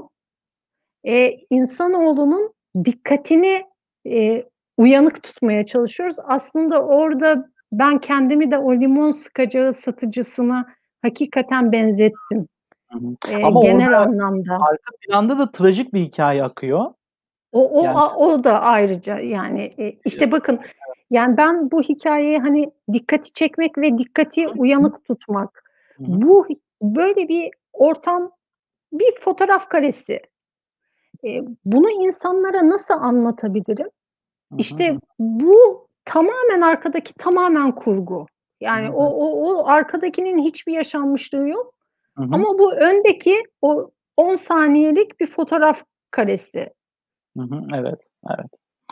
Ee, o zaman çok spoiler vermeyelim mi derler. Ee, zaten e, okuyucularınız da yazıyorlar birçok işte mesela güvercin lokantası diyor Nazlı Türkmen yine dilsizlerin elleri, kanyon halkı. Mesela o da o kanyon halkı orada yürüyen insanlar hani o yürüyen biri olarak kocasının yüzündeki sivilcileri patlatmakla uğraşan böyle e, hani böyle naturalist betimlemeler de yapıyorsunuz. O da çok hoşuma gitti anlatım açısından. Çiçekleri ee, ütüleyen de aklıma geldi şimdi. Evet. Yani, eee, hem başlıklar hem böyle, kurduğunuz o, eee, biraz da böyle, imgesel ve metaforik anlatımlar, her şey var yani öykünüzde. Belli ki çok, böyle kuyumcu hassasiyetiyle çalışılıyor. Okuyucularınız da bunu Doğru. takdir ediyorlar. Okumayanlara Evet. da, eee, lütfen Handan Acar Yıldız'ın eserleriyle, eee, tanışsınlar. Belki o kronolojik vapurda limon satmaya çıkmadan okusunlar beni artık diyor. Ya da ya da o vapurda, işte, sizin eserlerinizi tanıtan bir satıcı filan be belki olabilir. İleride böyle kitap mesela kitap satan hiç vapurda böyle bir satıcı olabilir mi? Acaba hiç, eee, satılmayan kitaplar, eee, o şekilde yani o Varmış, evet. pazarlama başarısıyla ortaya çıkıp satılabilir mi acaba? Bir şairdi, eee, ay şimdi yani, eee, ismini toparlayamayacağım. Böyle bir görüntü var. Kendi kitabını satıyor. Bu bu Hıı. bu paylaşılmıştı hatta sosyal medyada. Bu kitabını çıkartıp satıyor ama, eee, yanında bir, eee, bir ürünle birlikte. Hımm. Hatta bunun görüntüsü paylaşılmıştı. O kadar üzerine denk geldi ki. Ben de hatırlayamadım Şiir ama bakacağım kitabıydı. Eee, yani, eee, bir pazar aslında dünya. Hepimiz, eee, hani, bir hadis-i şerifte olduğu gibi her gün nefislerimizi pazara çıkarıyoruz. Bir şekilde sergimize ne varsa, eee, hünerimiz onu ortaya koyuyoruz. Eee, Handan Acar Yıldız'ın da sergisinde gerçekten önemli, eserler oluştu. İnşallah o sergi genişleyerek devam eder. Amin. biz de okuyucuları olarak, eee, bunu takip ederiz.